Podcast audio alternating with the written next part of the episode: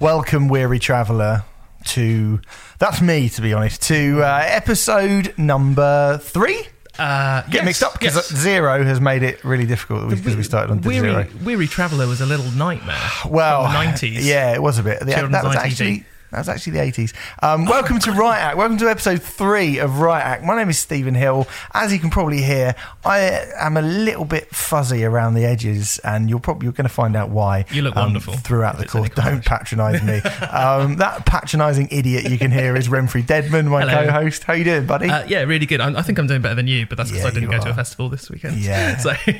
but I'm going to a festival this weekend. Yeah, Hooray! yeah, it's it's uh, it's it's fucking rough. to be honest. it's rough. Um, yeah, we're recording this in the middle of me arriving back from Bloodstock and both of us going to Arctangent Mm-hmm. uh, at the weekend, which I've never been to before, and I'm really really looking forward to it. Mm, it's my You- favourite festival in the entire world. I've heard that about you. Uh, it's a it's a rumor that's been going around Yeah, it uh, for has. a long, long time. Uh, I've been every single year, and it means an awful lot to me. I love That's it. great. Yeah. Well, I'm really really looking forward to it because the, the lineup is stacked. It's like a unbelievable. motherfucker. I want to see 37 bands. Uh, that's not going to happen. Um, Yeah. but, but but that's the amount of bands that I actually want to see. Well, okay, so episode four of Mm-hmm. Riot Act will be a full blown blow by blow. Yep. Should I say blow again? Blow review of uh, of Arc Tangent 2018 from both of us. We're going to be blowing Math Rock Yeah, out of the stratosphere. Absolutely. and um, uh, but but this week is really it's a full blown um, live review extravaganza because um, uh, 90 I go to Bloodstock. You went to like 12 gigs. Um, if 12 equals 4, then yes, that's Well, it correct. do- yes, it does. Yeah, fake news. Um, and I went to a couple before I went to Bloodstock, so we're going to be doing that. Um, I should say before we start, obviously, big shout out to Musicisum who have powered us from the day we were born. Um, musicisum.net. That's music. I S U M. Yes. So it's music backwards. I forgot. This is how fucked I am. I forgot how to spell music, let alone spelling it backwards. It's that thing, you know, when you like, music you know, when you're drunk and you, um, as like they say, you've got to get out of the car to, and to see if they're drunk when you've been, they think you've been drink driving. They make you do the alphabet backwards. yes. Who can do the alphabet backwards? Well, I can't. Eh, like in any degree of sobriety, No. could you do the? Not at all. I, I, I, I, I can't even. I know. I know. Z comes first Z or last. Y X U V This will this will be S. not interesting. No, So it's not interesting. But anyway, um, so yeah, so anyway, musicisum.net is the place to go if you want to spend £9.99, which is a very, very meagre sum to get some of the best tutorial videos in the world of music to learn how to be a great guitarist, a great producer, or a great vocalist. They will Great. teach you how to do all of those things. Producer. I thought. Producer. I thought. I thought I heard a B on that. Bro, Bro, bro juicer. would juice. Just, yeah, doing loads of Amur records. um, yeah, and actually, I say nine ninety nine. If you do do that and you're listening to us, thank you very much.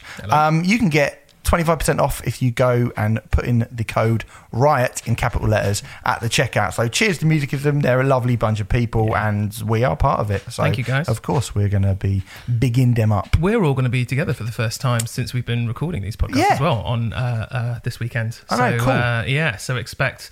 I don't know. Well, if there's Wi-Fi access, expect some some updates. Um, I mean, the Wi-Fi down on the farm is not great, but we'll see. Yeah, they're like no signal at all. at no, no, no. Wi- like the I- Wi-Fi is really poor. It's like it's Fernhill Farm in the middle. Well, it's not in the middle of Bristol. That's the problem. It's on the outskirts of Bristol. It's so in the middle of nowhere. It's in the middle of nowhere, Yeah. exactly. Um, so uh, yeah, you basically just not in reality for the for three days. I like that though. I've Yeah. got to be honest. I That's quite like that it, yeah. yeah, yeah. Uh, anyway, well, so what's going up on today's show? We're going to be, um, as I said, reviewing loads and loads of gigs. Plus, we are going to be talking about the new album from the band Foxing, reviewing that. That is the only review this week. And we also gave each other a couple of records uh, to listen to last week, and we're going to be talking about them. We'll also be giving ourselves a couple of new records that we haven't heard this week. But to start off with, I want to give a shout out to a band who we are both very, very partial to. Um, who have just got, I think this is the biggest gig of their career. We're going to be seeing Gloucester at the weekend at Arc Tangent. yeah. They're playing Brixton Academy on Saturday night.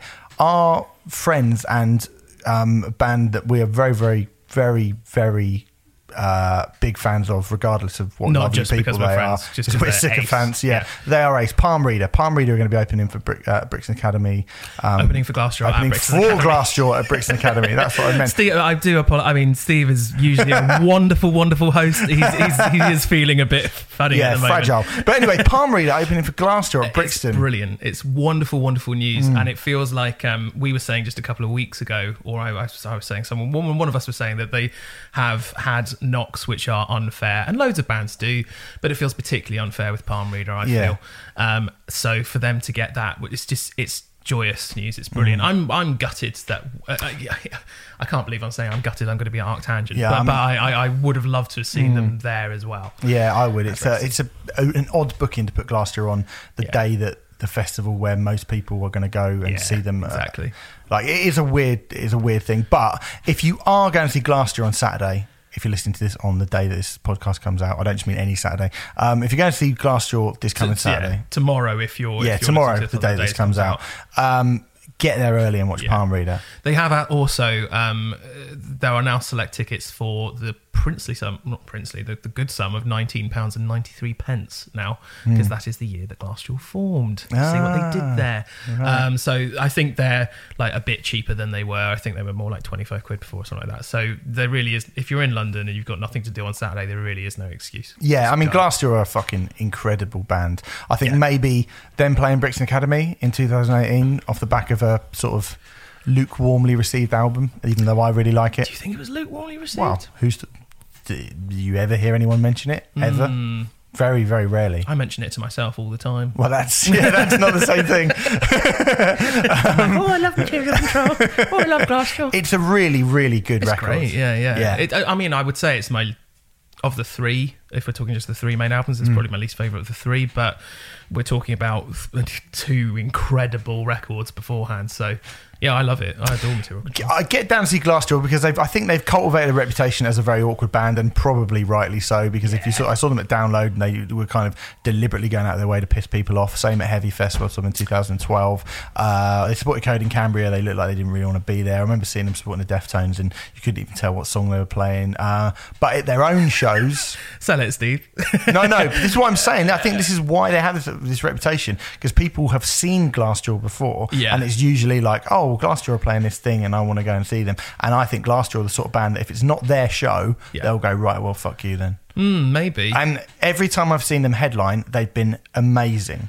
I would say that's the case for me, bar one time in Portsmouth. But yes, Right. um, most yeah, I, they're, they're definitely better when they're headlining, undoubtedly. Yeah. So if you're umming and ahhing about it because you maybe saw them at Download or you saw them at Festival, or you saw them supporting somebody, and you're thinking, no, I like them on record, but live not so much.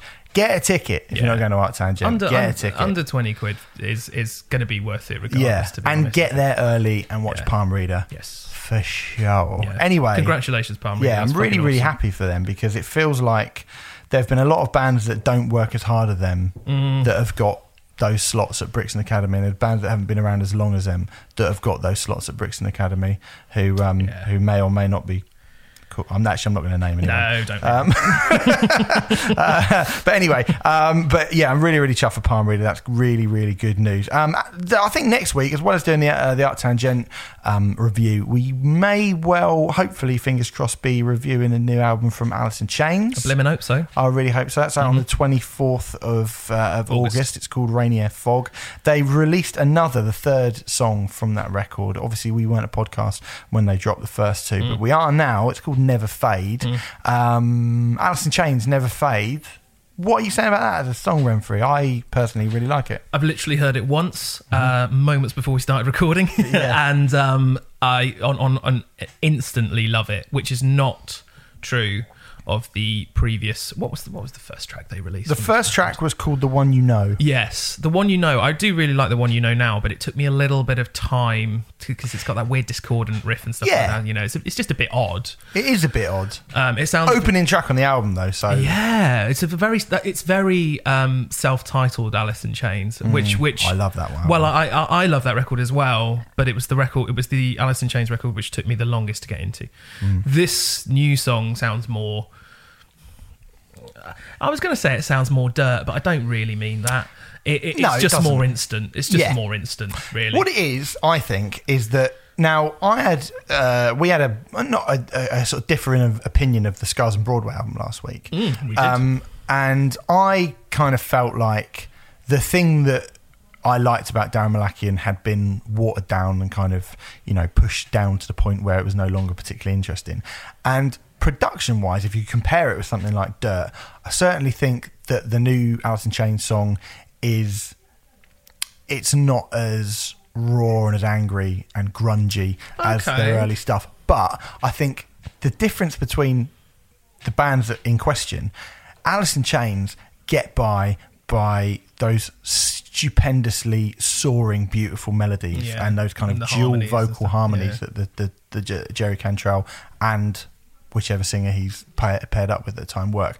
And I think, however old um, you get, you with the ability to do that, that's always going to sound good. Yeah. That's not ever going to be kind of diluted by you know time or the sort of fire in the belly. Well, it's classic, is what you're saying. Yeah, yeah, it's yeah. classic. And um, and I think this has just like an unbelievably you know, kind of somber, melodically, like ploddingly melodic, doomy, Mm. melancholic quality to it that is pure Alice in Chains. And Yeah. although it's not as you know junk sick as Mm, the mm, Layne. Staley stuff, it's still really, really good. So you know, I would never expect Alice in Chains to be able to write another song or another album quite like that ever again. But the beauty, the beauty with Alice in Chains is they they've managed, they've gone through so much, and changing a singer in a Mm. band is difficult enough. Let alone changing a singer under the circumstances that they had to change Yeah. them.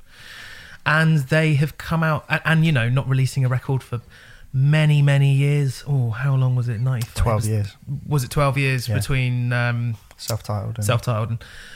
I mean, uh, they, they've just pulled it off. It might be more, actually. It No, I might think- been- yeah, it might was actually be that, 14 actually. years. Yeah, it, I, I mean, they, they bad pulled they pulled it off incredibly well. I Mm. think Black Gives Way to Blue is. Second, second best record. I was going to say my tide first. Actually, I, I, I actually I actually find it very difficult to choose between Dirt and Black Gives Way to Blue. I find it Mm. really hard. Like, um, but but who else has done that? Like, Yeah. it, it it's very rare. You Very, can count them in one hand. You very on one hand. Yeah. Yeah. So My um, favourite Alice in Chains record is not not actually that. an Alice in Chains record. It's not an out, not a studio record. Uh, oh, uh, um, unplugged. Uh huh. Mm, yeah, fair play. Yeah. It's yeah, yeah. that's wonderful. unbelievable. Best unplugged session. It really is. Yeah, Yeah, for sure. So, um, but we're forgetting Korn. yes, we are. no, no, we're not forgetting Korn. We are actively dismissing Korn. No, we're not uh, dismissing Korn. The band. But their Just- unplugged just Their session- session, which is fucking awful. It's a disaster, isn't it? it's dreadful.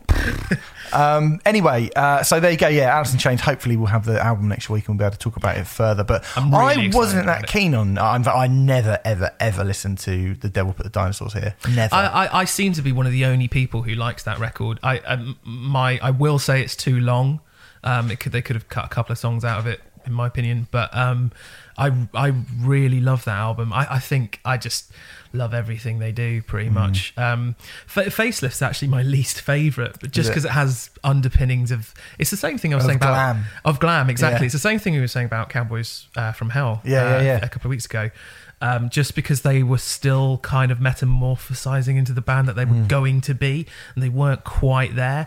Um, they are on some songs. "Bleed the Freak" is Yeah. very AIC. And I did a, Young. I did an interview with Dave Jerden, who produced Oh, wicked! sort of the first those first three Alice in Chains records, and he was saying when they did Man in the Box, that was the sort of one they wrote where they kind of came in and he was like, I don't really know what because he sort of he said he heard the demos and went, I don't really know what sort of band you're You meant are. to be. Yeah. And then he heard that and he was like, You should be that band. I don't know if that's just Dave Jerden taking credit for the, the Alice in Interesting. Chains sound, but um, It's a good story. it is a good story, yeah, Yeah. I think. Anyway, uh, so anyway, we have a thing. We haven't really got a name for this as a feature, No, but um, it's basically every week uh, we're going to give each other an album that the other one of us hasn't heard, and we're going to report back to each other uh, about said records, having uh, listened to it over the course of a week. Um, you gave me Kveikur by Sigur Rós. I gave you Music of the Spheres by Ian Brown. Yep. Um, who wants to start out of us? Um, I I do not mind at all. I'm happy to go first if you'd like. um, yeah, you can go first. Okay, okay. Um, so Ian Brown, um, I believe it's 2001. This record, it's early 2000s Yeah, certainly. Um, so uh, Steve gave this to me because uh, I sort of confessed that I've never really liked the Stone Roses. Um, Particularly, the main thing that puts me off uh, Stone Roses is actually Ian Brown's voice. I just don't like it. So the idea of ever listening to any solo Ian Brown material was just never on my bucket list of things to do because I was like, why would I want to listen to my least favorite element of a band that I don't like? um, so this is an enormous surprise, Right. an enormous surprise, and I and, knew and, it. and you you said it would be, and and and I was really. Um, yeah, I was really taken aback by this. So the first thing I'll say is um, the first track is F E A R Yeah. and uh, it's one of those songs that you don't. I didn't realize it was by Ian Brown, but obviously I recognized it. It's probably been on a million adverts and like sporting montages and stuff like that. Um, there's a lot of strings on this album. I feel like there. I I, I don't know because I don't have the album itself, so I couldn't look at the liner notes. But I, I feel like there may be synthesized strings, probably. Yeah, I think so. Yeah. Um, but that was very sort of uh, fashionable in the nineties, I guess. I, I mean, I'll tell Hmm. you the thing that it reminded me of is was you know Bittersweet Symphony. Yeah. uh, you know you can you can see the through line certainly at least. yeah, I. Yeah, I can see that. Yeah. a little bit. Yeah. Um, but there's also a lot more going. That I I heard a lot of kind of Portishead in this record. There's lo- lots of like trip hoppy. Well, that's the thing. Elements. Think, yeah, that kind of Bristol trip, like Yeah. massive attack, and Yes. tricky, and, and stuff like that. I definitely, I think, probably would have been what he was influenced by. He also did a song on the um, quite brilliant uh, science fiction album by UNKLE, Oh, okay. which I is another just great, great record. Which uh, have you heard that? no. Well, that's one for like that will you'll Another be get, getting given that at some Sure. point. Um, yeah, definitely like a brilliant, brilliant record. That's also got Thom Yorke, uh, Jason Newsted. Yeah. and I think it's got mm, uh, Maxim from the Prodigy. Uh, it's got loads, and it's got like um, uh, Mike D from the Beastie Boys on it Right. as well. Loads of people. It's really, really good. Um, but yeah, so there's a there's a I think there's a that obviously was quite zeitgeisty Yeah. um, Yeah. for those few years, and but it had sort of dropped off a little bit. I mean, I guess it's uh, yeah, 2001. I don't. I think you know they, those bands were had kind of reached the peak of their popularity at that point. Well, yeah, absolutely. So it, it, it is. It is a. Despite it being a 2001 record, and and this might sound like um, uh, uh, an insult, and it's not meant as one, but it does actually sound like a 90s record. Um, but that's not a bad thing. When when me or Steve say it sounds like in the 90s, it's not a bad thing.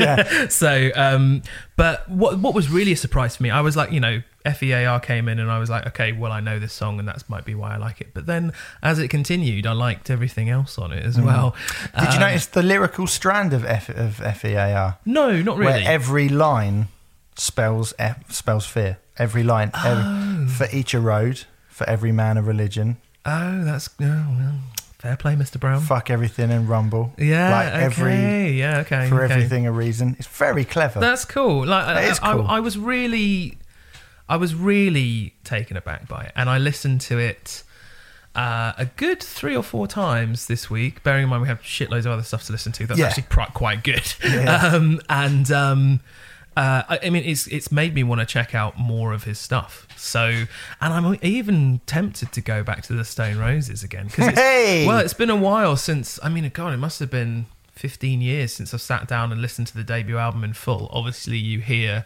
you know, Fool's Gold, every so often, or I Want to Be Adored every so often. Um, but no, it's making me just kind of go reassess. I, I, I, I will say, I still, I still don't love his voice.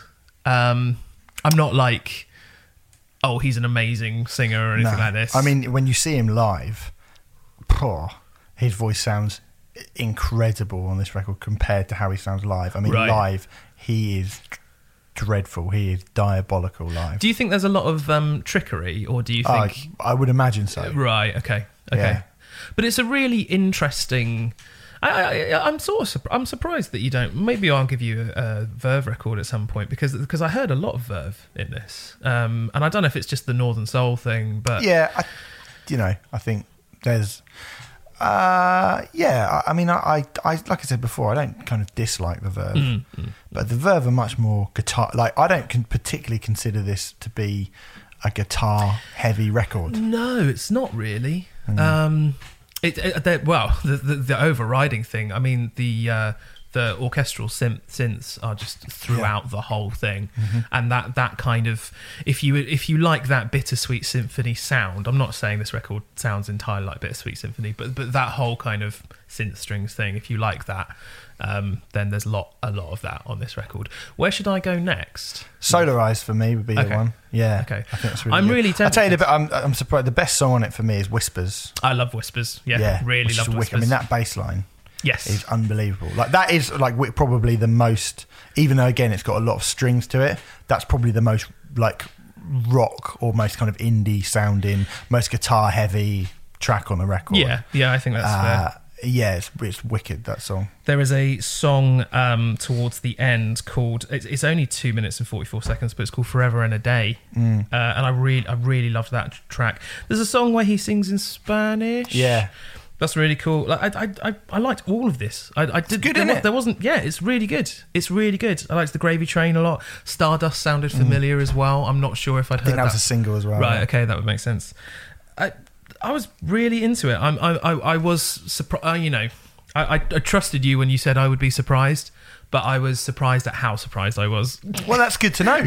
there you go. Well, So- I'm, I'm, I'm, I have to say, I am delighted. I feel very Yeah. much vindicated that you feel like yeah, that. yeah, yeah. I'm gonna I'm, gonna, I'm Um, gonna check out more of his stuff definitely. Wicked. So that's Renfrey's first impressions of uh, Ian Brown's music of the Spheres. You gave me Kveikur by Sigur Rós. Yes. Um, Sigur Rós are a band who, like as you said, you pointed out last week, we did put them in the sort of Venn diagram of post music, and I think they do deserve to be there. Um, I had a lot of friends in the mid noughties who were really, really big on Sigur Rós, and as such, it meant that I listened to them a fair bit. And I had the album. Oh God, the one with the brown dude, like a brown album cover with the I can't even remember. Takk, yes, exactly right. Um, I had that. That's the one with um, uh, in the UK. People will know Blue Planet um, Hmm. w- w- was there was a huge advertising campaign, but not but behind Planet Earth. Sorry, where they used um, Hoppípolla Yes. a lot. So Yeah. so people that's probably their most recognisable album, I'd say.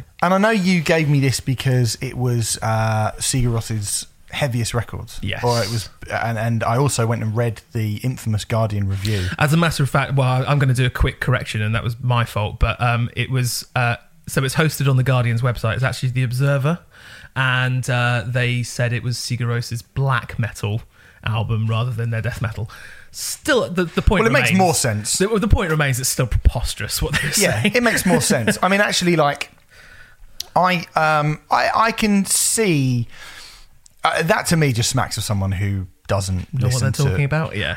Well, he doesn't listen to, to sort of the, the varying degrees of extreme music Yes. and just thinks that black metal and death metal are basically the same thing. Yeah. And but I can I can sort of vaguely understand what they're getting at. If they'd have said doom, Mm, it wouldn't have been, mm. a ridiculous thing to say. Yeah, yeah, yeah. Because this is a very doomy album. I Yeah. think it's um, the kind of the, the the gaps in space between the riffs, and when the riffs are heavy, they are very very heavy. They are, aren't they? It's not a million miles away from.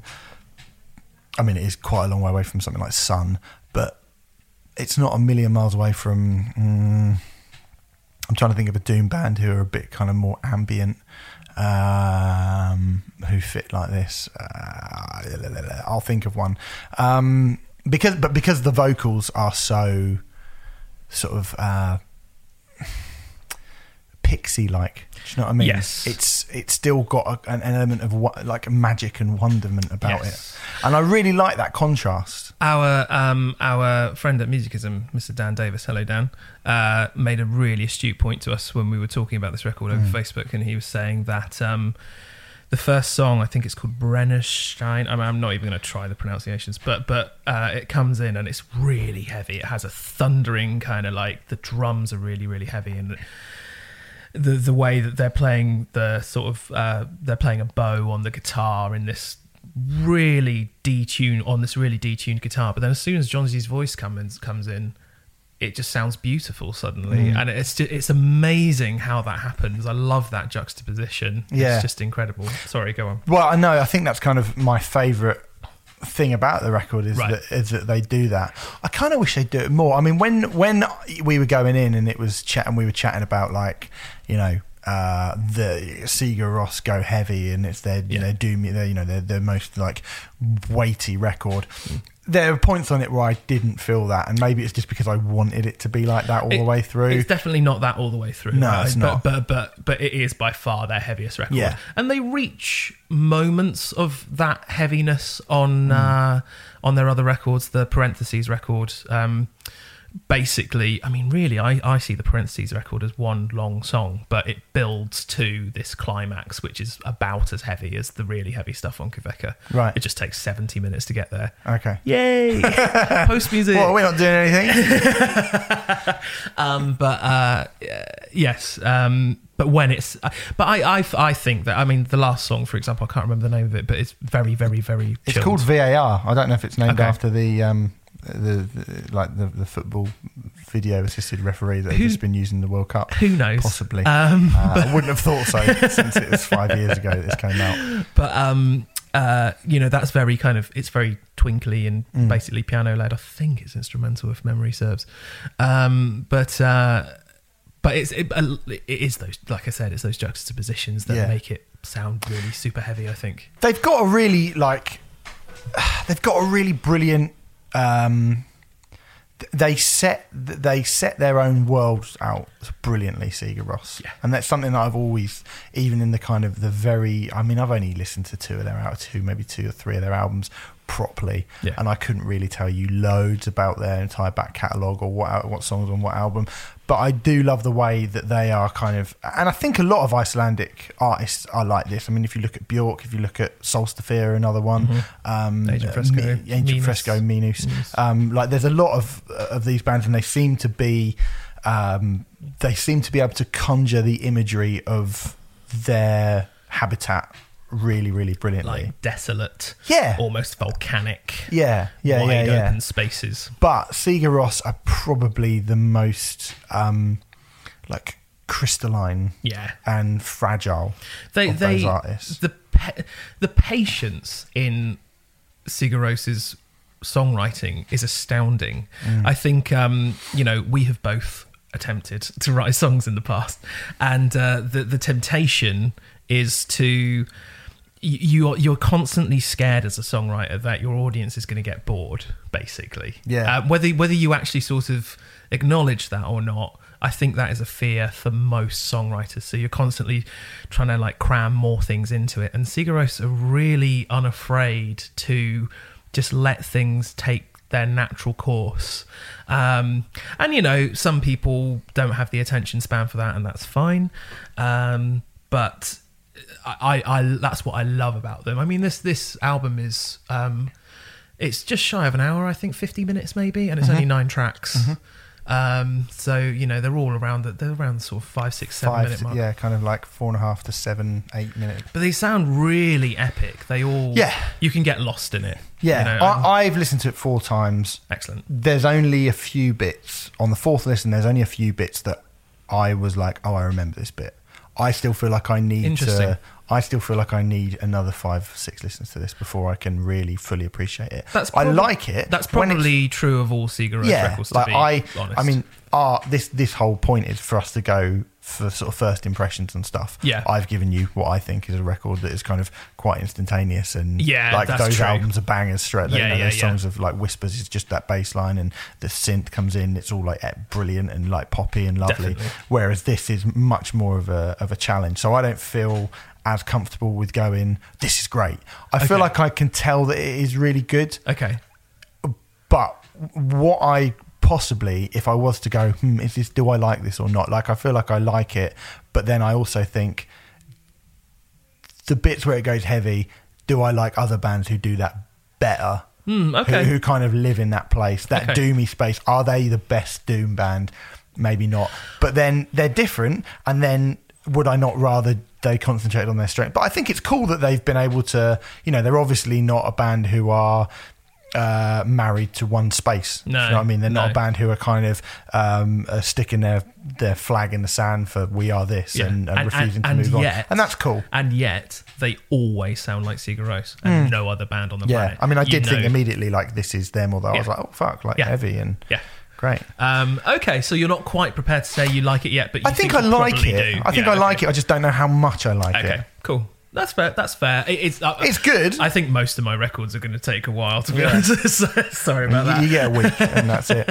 Um, all right, so there you go. I mean, if you were playing along at home, you can tweet us at Please, Riot Act yeah. underscore podcast. We would love to know what you think of both of these records Yeah, or if- either of these records. If you're a sort of especially if you're you haven't heard them before. yeah, if I mean if you're a previous fan and you're like, yes, you know, you got it right or you, you got it drastically wrong. Mm. Uh, but if you haven't heard them before and you decided to listen along with us, then um, yeah, cool. And obviously, you know, uh, if you ever hear one of us mention a band or an artist that we we've never listened to before, really, and you want and you're a fan and you want us to listen to one of their albums, then again. Do tweet us, do get in touch. absolutely. Um, but yeah, like I hope if you you know, let us know what you think. And now I guess we reveal what next week's records are going to be. Yes. Uh, shall I go? Shall I go first? Yes, please. Um, so uh, I we discussed them in episode zero, and uh, it, it emerged that you weren't very familiar. I mean, it was going to happen very, very soon. And we're also seeing uh, Venart at Art Tangent Uh-huh. in uh, ooh,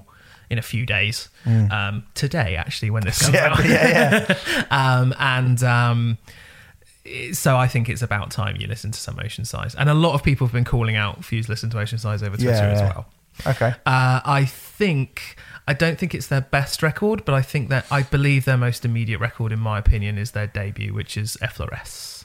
Um, it's a 75 monstrosity. I hope you uh, have time, but um, Well, I don't. good. I definitely don't. and it's uh, uh, it's not. Is it immediate? I don't know. Uh, but yeah, um, I'd, be- I'd be very, very curious to know how you get on with uh, Effloresce because uh, it's one of my favourite albums of all time. Right, Effloresce by Oceansize. I've got to Yeah. listen to that. Right. Yeah. I'm not going to say too much about this record Okay. because this is the ultimate fucking curveball. Oh, okay. Um, and that's pretty much all I'm willing to say about it. All I know is you are familiar with, but not a massive fan of Entomb, or not massively familiar with Entomb. I, I wouldn't. I wouldn't say not a massive fan. I love what I've heard, but Right. I've only heard a couple of records. Right, okay. I would like you to go away and listen to the first album they did post the departure of the man who wrote all of their songs, Nicke Andersson. Oh, okay. Nicke Andersson, the drummer in Entombed for the first four records, Yep. was sort of like the mastermind behind that band. Okay. Didn't know that. And then he left to Mhm. go and do to play guitar and vote and do vocals in Hellacopters. Oh my! I, Yeah. I, I did not know Yeah, that. I didn't did. even realize there was an entombed Hellacopters uh, uh, connection. Wow. Yeah. Okay, okay. So Nicke Andersson, when I don't want to play drums in a death metal band anymore, I, I like Kiss, and he did all these interviews going, I like Kiss, and I like fucking uh, Aerosmith, and I like the MC5. I'm out. So he left. He just Wow, left the band, and everyone was like, "Oh shit! You got not only do you have to get a new drummer, you have to get." You have to start writing songs Yeah, yeah, on your own now. Um, and the album they came up with is called Same Difference. okay, same difference. And By entombed. it's well, I'm not prepared to say No, no, anything no, else that's, about that's all you it. need to say. That's all you need to say. I'm, I'm, I'm, I'm, I'm super pumped to hear But that. you know, you know what Entomb sound like, don't I do know what entombed sound like. Yeah, Mm-hmm. I've heard enough to know what they usually sound like. I'm getting the sense that they are not going to sound like that. Yeah, you, you think you know what they sound like. Okay, okay. Uh, All right, cool. Well, anyway, so I'm going to go and listen to Oceansize. You're going to go and listen to Entombed, and we will report back next week. Again, play along at home if you want. Yeah, please. guys. Um, let's do one really, really quick album review from an album that came out today. Is that right? If it's uh, last Friday. last Friday, so it's been out a week now. It's by the band Foxing. It's called Nearer My God.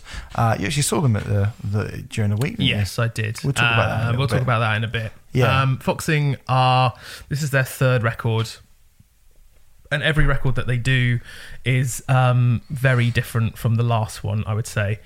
Uh, what would you, you? Is this the only Foxing record you're familiar with? I'd never heard of them before. Okay.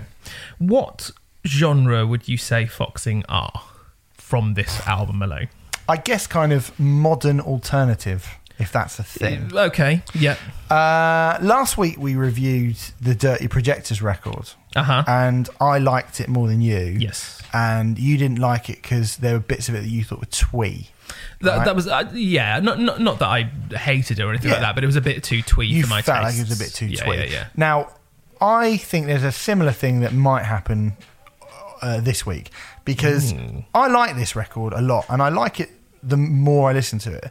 But my first initial listen to it, I was like, I hate this. Really? I hate it. Goodness. Like okay. I really cannot stand this. It reminds me of Imagine Dragons. Oh. uh, and I it just so replace twee with bombastic, like that kind of American bombast. Yeah. Thir- it reminded me of stuff like Thirty Seconds to Mars, and I was like, this is like not. Yeah, I know, right? But it, it's got that same level of of grandeur. There's definitely grandeur on this record, un, un, undoubtedly. But and yeah, I was okay. like, I I could see again. Like I think there is a hell of a hell of a hell of a lot of creation creativity Yeah. swirling around in this record. The Yeah. way they use um, brass. brass and strings, Mm-hmm. and but the more I listen to it, the more I kind of got used to that, and I sort of concentrated on the unusual sort of eccentricities of the Uh-huh. record. And now I'm in a place where I I like it. I think some of the songs on it. There's a song on it. I think the opening track on it is called Grand Paradise. That is Yes. fucking brilliant. It's- well, the Grand, I'm going to say this right now. Grand Paradise might be my favorite song of the year. Okay, wow, I mean, it's really good. There's a song called Game Shark, which I think Mm. Yes. is incredibly, Yep. incredibly clever. Five Cups, I think. Five is Cups. like not really like anything I've ever heard. What what is what is that song? It's Yeah. nine minutes long. It has this beautiful refrain, which is um, uh, oh, it's about drowning. Um, I can't remember it. That's really annoying. No, I can't remember But um, but Nine Cups is just the most beautiful. Or like, it's got like elements of psychedelia in it. It's got elements of like eh, prog in it. It's, it's Mm. I just I don't know what it is, but I know I fucking love it. That's beautiful. I yeah. think. Um, yeah, it's it's really great, and and the thing because they are so creative and they are clearly so clever and they are so ambitious, it's the, this album is really ambitious, but it feels like like it's musically ambitious, and then I all it's there's there's two, there's different ways of being ambitious. There's being musically ambitious, and there's being commercially ambitious, and some bands, you know, your You Me at Sixes and you fucking uh, Bullet for My Valentine's and those sort of bands. Those bands are commercially Commercially ambitious. ambitious, yeah. They go, what can we write that a load of young people who will just listen to any old slop will buy? Right, Mm-hmm, and that's it. They just go. If we can kind of cynically maneuver ourselves into a position where we wear the right clothes and sound like whatever's really, really popular at the moment, Mm-hmm. like Ed Sheeran or whatever, then then then we will be. Then, and to them, that's ambition. Yeah. But there's also being creatively ambitious, which is going well. All we're interested in is breaking new ground Yeah. musically and doing as difficult and as challenging music as we can do. There aren't many bands that do those two things at the same time. And I think Foxing are one of those.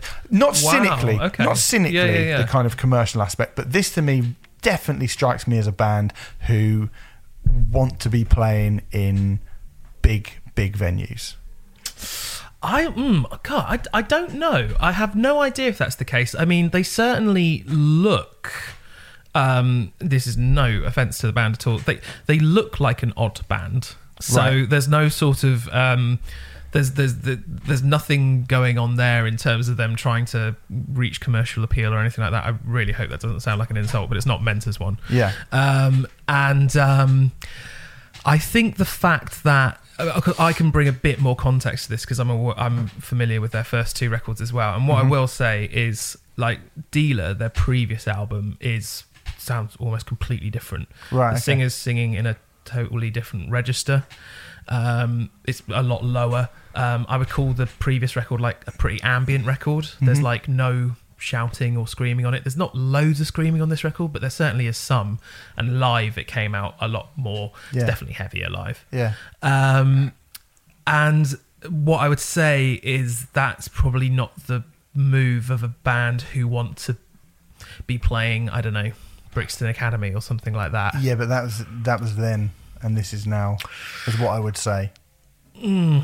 This uh, th- those choruses, and there are points in this album where I was like, "This is full blown Imagine Dragons Mm. like radio chorus." Mm, mm, Like it mm. just is.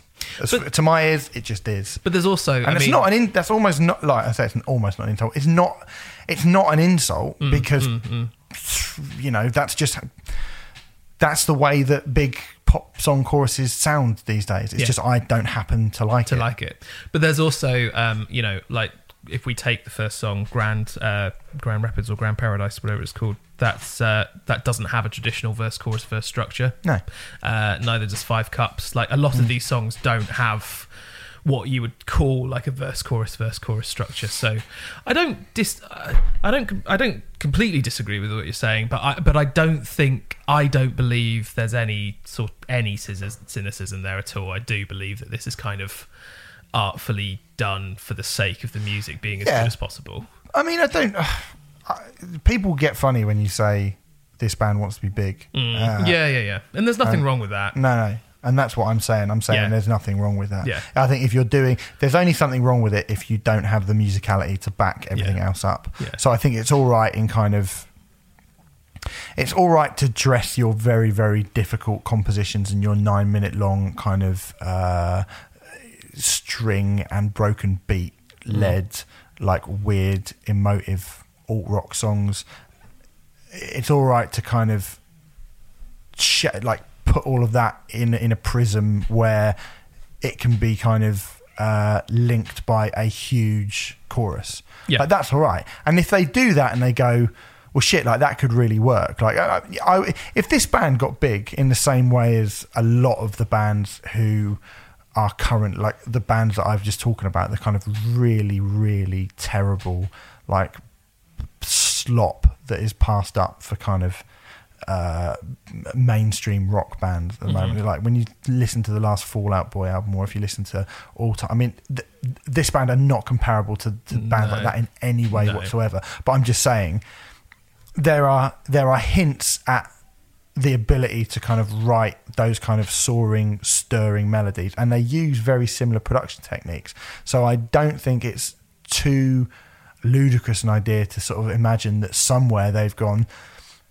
What would happen if we managed to make to marry the world, worlds worlds of sort of difficult underground, expansive indie music and huge pop songs? Like we'd be creatively very interesting, and we might we might end up commercially being able to do all the things that we want to do. It's not an in like I feel like you've taken this as like an insult to them Yeah, straight away. I, I, I, I, I just, I just don't think that's where their heads at. I mean, neither of us know, um, but uh, it does. I, I just, I just don't quite see that. I mean, the bands that I would compare this to are more um, Manchester Orchestra and Brand New. It's that kind of Yeah, modern emo thing, but like done really, really well. yeah, but Um, th- they're a million times cleaner than those bands. Like the the they they are using the the uh, like proper up to date modern standard. They're they're subverting it into something else and they're surrounding it with lots of other things. Mm. But they are definitely using those. They are de- like um they are definitely using those those techniques. maybe it's seeing it live the week that it was released as well because live they ain't cleaner than those bands they they, they are definitely not um I, I i don't know i i, I mean I, I think i think it's probably it's probably becoming apparent that i think this album's an absolute masterpiece I, Right. like this is an album of the year contender for me Is it? yeah, I think it's absolutely phenomenal, Okay. and I can't stop listening to it. Uh, it's definitely a grower. Um, the first time I heard it, I was like, well, the first time I heard it, I was really taken aback because I knew the previous records, and it's very, very different from both of those albums. Um, but I knew that it was a bold, brave new direction, and that I was really excited about. And then the more I listened to it, I, I've been listening to it two or three times a day pretty much.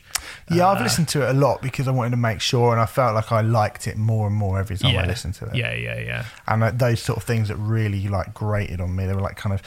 It's only because my initial reaction to it was so nails down a chalkboard. I was like, "Fuck, Right. I hate this." Wow. Yeah, I was like, "Fucking these bands." Okay. But then actually, I was like, I was like, I can't really say that because this song's seven minutes long, and it's like you can Yeah. hear the guitar, and he's not auto tuned his voice like we were talking about the auto tune on the Dirty Projectors album last week. Yeah, yeah. And um, but it's just points in it where I almost wish they would be more twee than more like Oh, right, you okay. know, the, like So you think they're sort of somewhere in the middle between the two and can't almost make their minds up? or- no, not even that really. I just like I, I don't know. I just I don't I don't like that really. I, it feels really staged. Like it kind of brings me out of the song a bit when I start hearing like that, like like all that mm. stuff. Like I'm immediately like, no, no, no, no, no, no, no, hmm. no, no, no. Don't like that music. It's rubbish. And I see it, that. Like I see that. It, it, just shakes me out of. It, the thing. I see that more as I, I know the song you're referring to, and I see that more as singer songwriter kind of Jeff Buckley, James Vincent McMorrow stuff than I do All Time Low and Mm, Yeah, I mean it's not all time low, it, but it, but it's like I say, Thirty Seconds to Mars and Imagine Dragons, like they have that like. I just there are bits where I suddenly go, "This is really cool," and then it's like all these white lights come on behind somebody doing a crucifix pose, Right, okay. like in a field of eighty thousand people, and I just go, "Oh no." I, I, I assure you, it does not come across like that live. I, Okay. ju- I just I just promise you, there is no And it's not- ego in, in this band. No, no, and it's not all the time. In fact, the more I listen to it, the more I go, it's pretty rare. Right. But the moments when it does happen, I, I, I, I've kind of got used to it now. I wouldn't say I'm completely 100% reconciled to it, yeah, yeah, yeah, yeah, yeah. Okay, but I like, I do like this. interesting. I think it's okay. good. Okay, okay. I think it is really, really good. I think they're really, really good songwriters. Yeah. And I think they're really, really interesting. And I think they're very clever.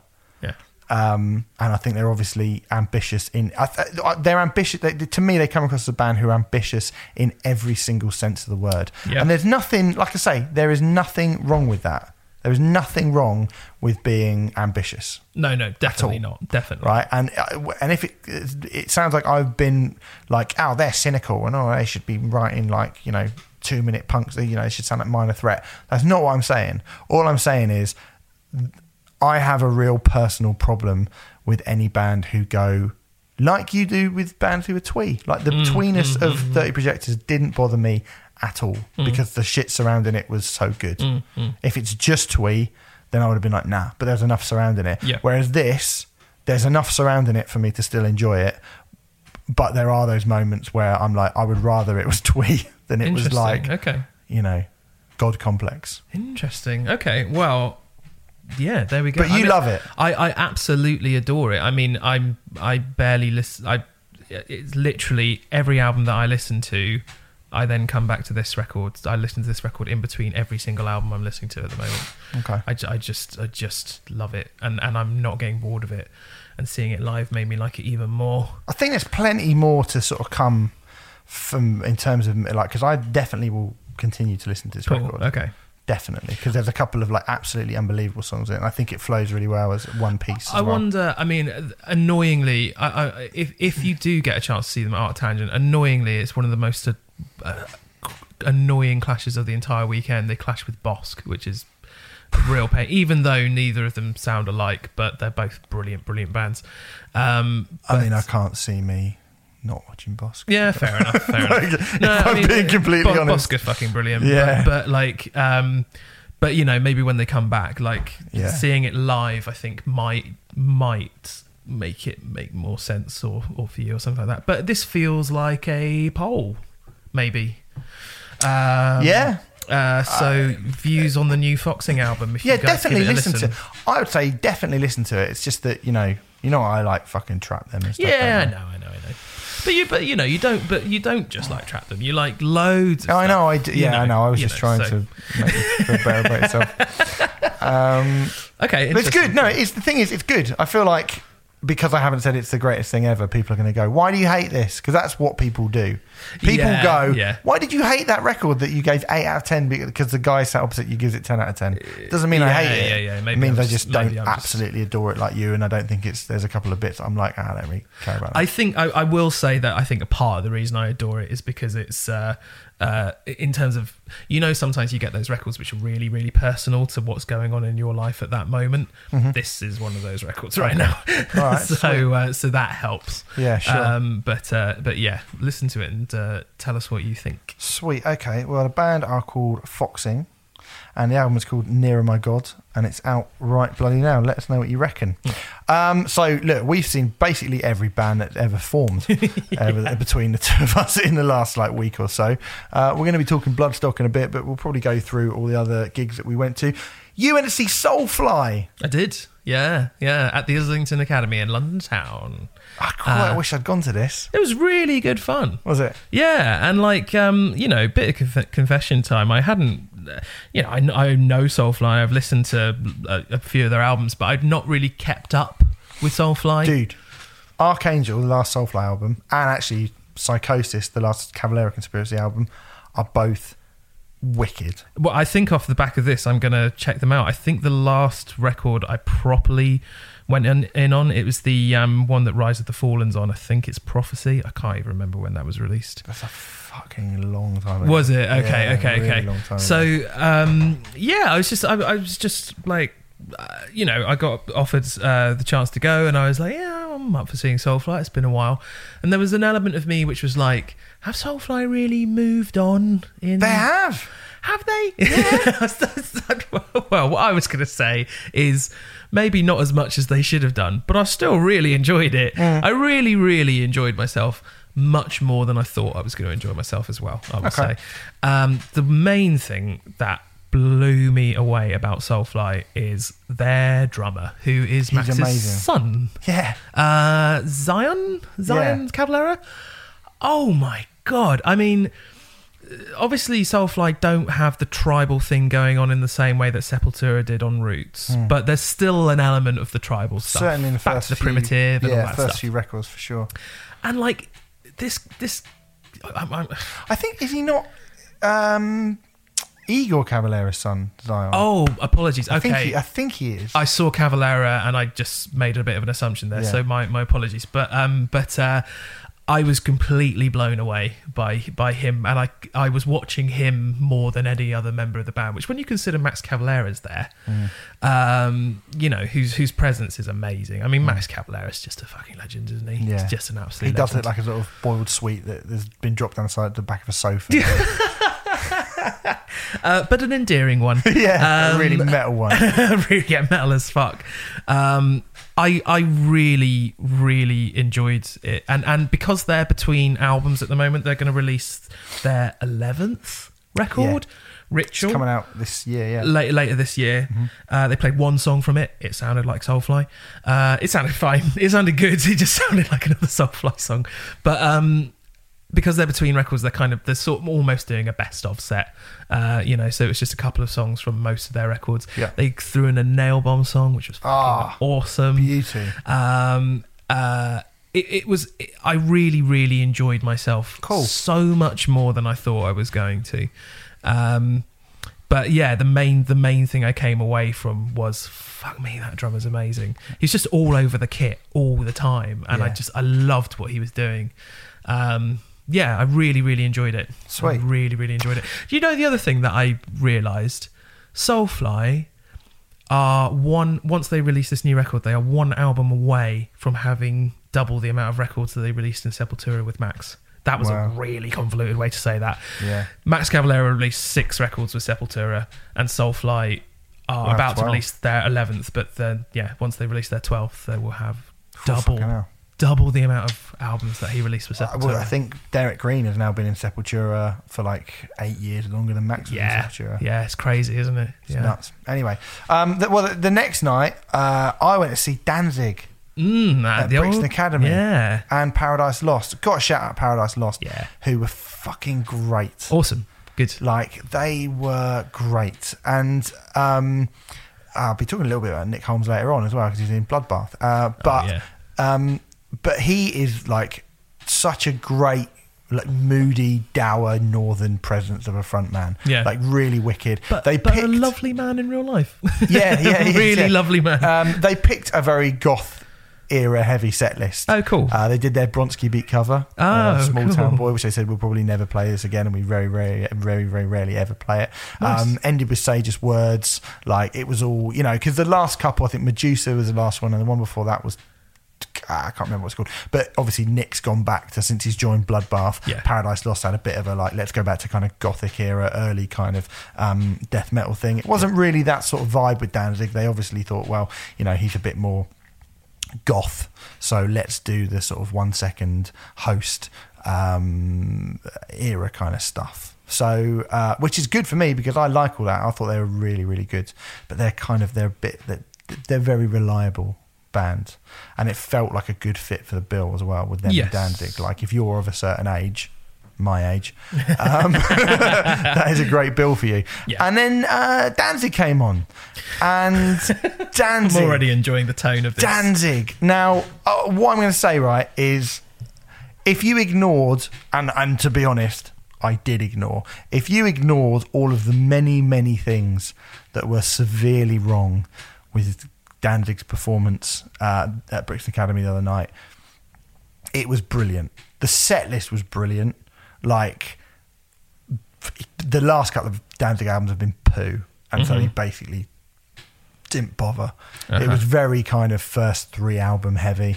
And when you got Okay. to yeah, when not, you got not even from Danzig 4. no, not a lot, no. And and when you get to like kind of uh, Mother, Long Way Out of Mm-hmm. Hell, and um, to How We Ride, like as the ending thing, like amazing. And um, you know, chucked out Twist of Cain really early on. Nice. It's fucking Lovely great. stuff. And um, it- yeah, didn't do any of his shit covers from his shit covers album. So it was like the set list was great. Brixton Academy was incredibly sparsely populated. Mm. I think Glenn thinks he's bigger than he actually is. I heard a rumor about the amount of money that uh, the Misfits are being asked. Uh, are asking for for them to come over to the UK, Mm-hmm. and if they're asking for that much, we can forget the Misfits ever coming to the UK Oh, really? because they just aren't that big in the UK. They aren't What do you that think? big. What do you think? What venue do you think the Misfits would play? Brixton. Yeah, I was going to say I think it would be I Brixton. think they'd play Brixton. Wouldn't I don't think arena. they definitely wouldn't play No. an arena. Not in the UK. No. Not a chance. Where should Danzig have played in London then? So I think he played. Brixton Well, look, he he sold out the Roundhouse with Right. Doyle doing Misfit songs right. last time he came over in 2013. Okay. Right. He headlined the third stage at Download Yeah. on the back of what I would say is a superior album to the one he's got out at the moment. Right. Um, I think you know. I think he could definitely like the Forum, which is- Okay. is two thousand people. That's basically Two and a half that's thousand basically people. half of Brixton Academy. Yeah, it was. You know, it was. But, but but do you know what? Because it was so quiet, it was everyone sort of went to the front, and like there was a lot of gaps. You could you could Yeah, stand, you could yeah, yeah, move yeah. around, you could run around, and it was really really and and it was really really good. Tommy Victor is a great guitarist. Um, always seeing uh, uh, Johnny Kelly from Type O Negative on drums is Mm. like a real treat Yeah, of course. and um and yeah and like they're a tight band the sound of brixton academy is notoriously bad it was bad again glenn Mm. even for Danzig. yeah That's a shame. glenn is uh, Glenn was in good in a good mood. Last time I saw Glenn Danzig on stage, he was swearing at a, a sound monitor guy, throwing a monitor at him, saying into the microphone, "The sound guy's a cunt." Like within one song, and he did it for. He basically didn't look at the audience once. He looked at the sound guy the entire time Right. and just like pointed at him and gave him like the finger the whole way through. That's what you pay your kept, money like- for. Yeah, and kept throwing bottles of water at him, and I was like, "Hello, Yeah, we're yeah, over yeah. here, mate." But he was in a good mood on um, Good. on that Tuesday night, and he was really seemed really up for it. Uh, he's a bit of a role model to me because he's a, he's buff and fat. So from a diff- from a distance, he look you go, oh, he's looking pretty buff, and then he sort of turns aside, and you go, and fat, like really muscly but really fat. And I was like, yes, yes, this is a man that I can like follow the the, the trends of, and uh, Danzig diet. yeah, the Danzig diet, and um, Probably like skulls and bats. he sort of looks a little bit like Tommy Wiseau from the Room. He now. really does. Yeah, Yeah, yeah. he really does. yeah, um, and is I would say he's probably less normal than Tommy Wiseau from the room. And uh, yeah, so and he he like I wouldn't say his voice sounded bad because I don't know, or like he was holding the microphone about five meters away from him the whole Oh, time really? and letting the audience sing everything. Oh, like the audience right, were really up for it and everyone sung everything, and he'd occasionally like go, "Oh, hey, come on, yeah." And that is basically all he did. And he kind of crab walked around. He had the had a belt on with a big metal belt buckle w- of the artwork of the first Danzig album. But because his gut was so big, it was sort of pointing at, at the floor. Uh, and he was sort of crab walking around. And he was wearing like, you know, a man of his age. He had he's got long hair. He's got leather trousers on. He's got a f- fucking tight black t-shirt. Um, he's not changed his clothes since like 1984. Hopefully His wardrobe. he's probably washed them. Yeah, they've been re-sewed and re- his, his mum's patched them up a few times. I'm sure those leather trousers. But uh, but he just didn't give a fuck, and he yet he still managed to be cool. The thing Wow. about it is he still managed to be cool. Okay. Like I looked at him, I was like, this band looked fucking cool, all in black. Yeah. Like there was nothing, uh, not much of a stage show. It was just a backdrop uh, of the album covers from whatever song they were playing, and lots they of change with the yeah, yeah, and lots of purple light and a big kind of wall of that. So they didn't really spend much on any sort of production at all, which is a bit of a shame when you think Danzig would suit that quite well. Mm. Yeah, and you know, definitely. it's quite a big show, but obviously, you know, like uh, Glenn needs money, doesn't he? He needs Yes, he money. Um, everyone needs money, and so despite the fact that objectively speaking, it was rubbish, it was brilliant. you still had a lovely time. Yeah, it was great. Like I had a really, really good time, but it was kind of objectively, uh, it was rubbish. Would it have been worth? I, I what was a Danzig ticket? Thirty or forty quid. About that, yeah. Would it have been worth that? I think it depends how much you like Danzig. Yeah, I think if you're one of those people who love, I don't know many people that love Danzig enough to love the last few Danzig albums. No, I don't know anyone.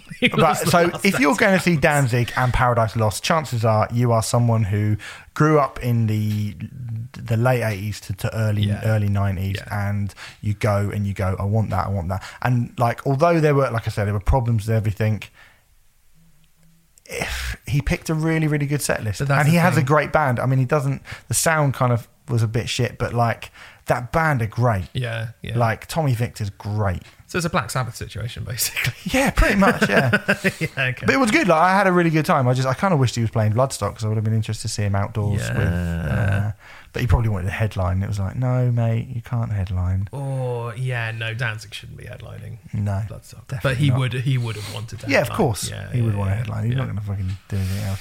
So uh, that's Danzig. You also went to go and see um, Larry and his Flask. Larry and his flask. I was back at the Islington Academy two days later.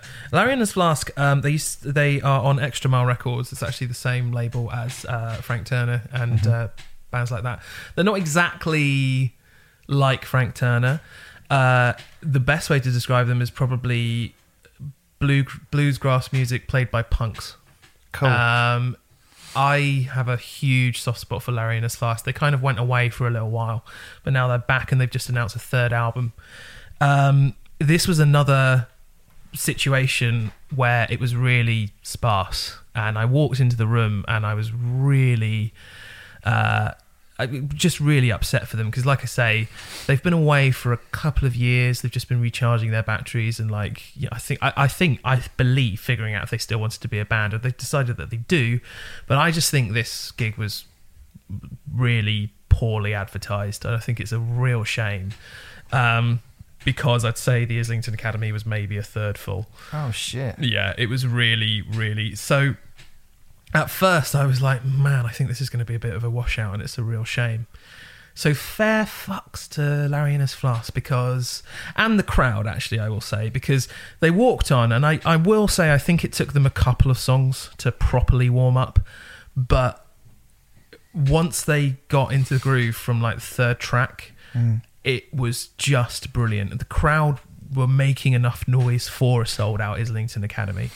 Um, and they've got these beautiful songs. I mean, I would recommend um, going on Spotify and just checking out Ebb and Flow or Pandemonium. We were talking about harmonies earlier with Alice in Chains. It's a very different different type of harmony, but it's almost like a barbershop quartet kind of thing. And there's loads of harmonies and all Yeah, that stuff. Um, and they've got like a double bassist who is just going crazy, like jumping on his bass and playing it at the same time. Like the aesthetic and the uh, the way that they play is very punk rock, but it's bluesgrass. It's bluesgrass music. It's absolutely awesome. Um, the crowd was so receptive and brilliant that they not only got you you know how encores these days, or encores, you know, since the beginning of time, really aren't really encores. It's just the band walk off stage, then they come back on stage. Yeah. For starters, Larry and his Flask not only got a genuine encore, they got two genuine encores. Wow. Uh, which I don't believe I've ever seen in my life. Um, I've seen I've seen genuine encores before, but not two. The Islington Academy put the house lights on around half past ten. The gig didn't finish till like five to eleven. Right. They just they just like the the crowd just would not leave. It was fucking great, and and it was just because I, I feel like anyone who is into Larry and his Flask absolutely adores them, but they do have a very small fan base. But my god, that fan base is really passionate, and I just feel like more people need to know about them. There's a kind of they they they don't sound like flogging Molly, but they remind me of flogging Molly and that kind of flogging Molly take punk and like Celtic music and mix it together. Imagine that, but rather than Celtic bluesgrass, and you've got Larry and his flask, and I just think they're they're fucking great. They're Sweet. wonderful, and I really just I wanted to talk about them because not enough people know about them. Fair enough. And they're going to be back soon. They're releasing a third record, and when they're back, you should go and see them live because they're right. fucking awesome. Will do. You Yeah. also saw So ne- my next gig uh, was was uh, Foxing. Foxing. Yeah, yeah, yeah. First of all, I want to talk about Kamikaze Girls because they supported. So it was Kamikaze Girls, Foxing. I like that band. Yes, they're wonderful. Um, Kamikaze Girls, Foxing, and Pianos Become the Teeth. So it's Uh-huh. sort of co-headliner with Foxing, Pianos Become the Teeth. Kamikaze Girls were really good. I think they um, struggled slightly with not a wonderful sound. There was a lot of drums um, and not enough guitar, which is when it when it's a two piece uh, is really going to affect it quite astronomically. Um, and it was a real shame that there weren't very many people when they started. It got much much better as it went on in terms of um, uh, the crowd being there, and everyone who was there was very receptive to them. But I think they were thrown a little bit to begin with. Yeah. But like you say, that debut album they released, Seafoam, is stunning. It's It's, so good. It's a really, really good record. Mm. I feel like Kamikaze Girls were great, but they had a few sort of technical hitches and bits and pieces which weren't their fault. They were, they had a few things against them which made them. I've seen them play 2000 Trees and it was like revelatory, and this was just you could tell it was a really great band struggling against annoying circumstances. But they looked ha- really happy to be there, and, and like it was it was they're really really good. I strongly recommend you check them out. This wasn't their best showing, but they are fantastic. Okay, cool. Then um, I'm going to talk. I'm going to talk about Pianos Become the Teeth next. Uh, it was actually Foxing who came on next, but I'm going to leave them until last. So Pianos Become the Teeth are going through a very sort of interesting. Well, they've been through a very interesting transition. In that, do you know much about Pianos Become the Teeth? A little bit. They used to be kind of like a screamo band with post rock elements, you know, like a grand screamo band. And their la- with their last record, Keep You, um, they went through a transition period where they basically became more of a shoegazy sort of proposition. There's no screaming anymore in their that. lyrics at all. Um, and Keep You is a excellent album. It's really, really good. Um, it's, a, it's another grower. It takes a little while to get into, but once you're there, it's just amazing. There's a song on it called Repine, which is just world class. Um, and now they've got to the stage where they have cl- the the material from their first two albums, the screaming stuff, they have just left behind entirely because they've got a new album out called Wait for Love, um, which is more along the same lines as Keep You, the shoegazy, clean vocals sort of stuff. The thing I would say is um, Wait for Love, in my opinion, is fine, but it's kind of an in- inferior version of Keep You, to be honest. So I feel like they're touring. Uh, not a bad record, just just an okay record, which is the only thing that I'd say brings them down ever so slightly. But they were great, and considering that they are a band who have just basically decided to almost re, you know, press the restart button and they've only really just begun to do that. You, you you could you could view them as a band who only have two records, but in reality they have four.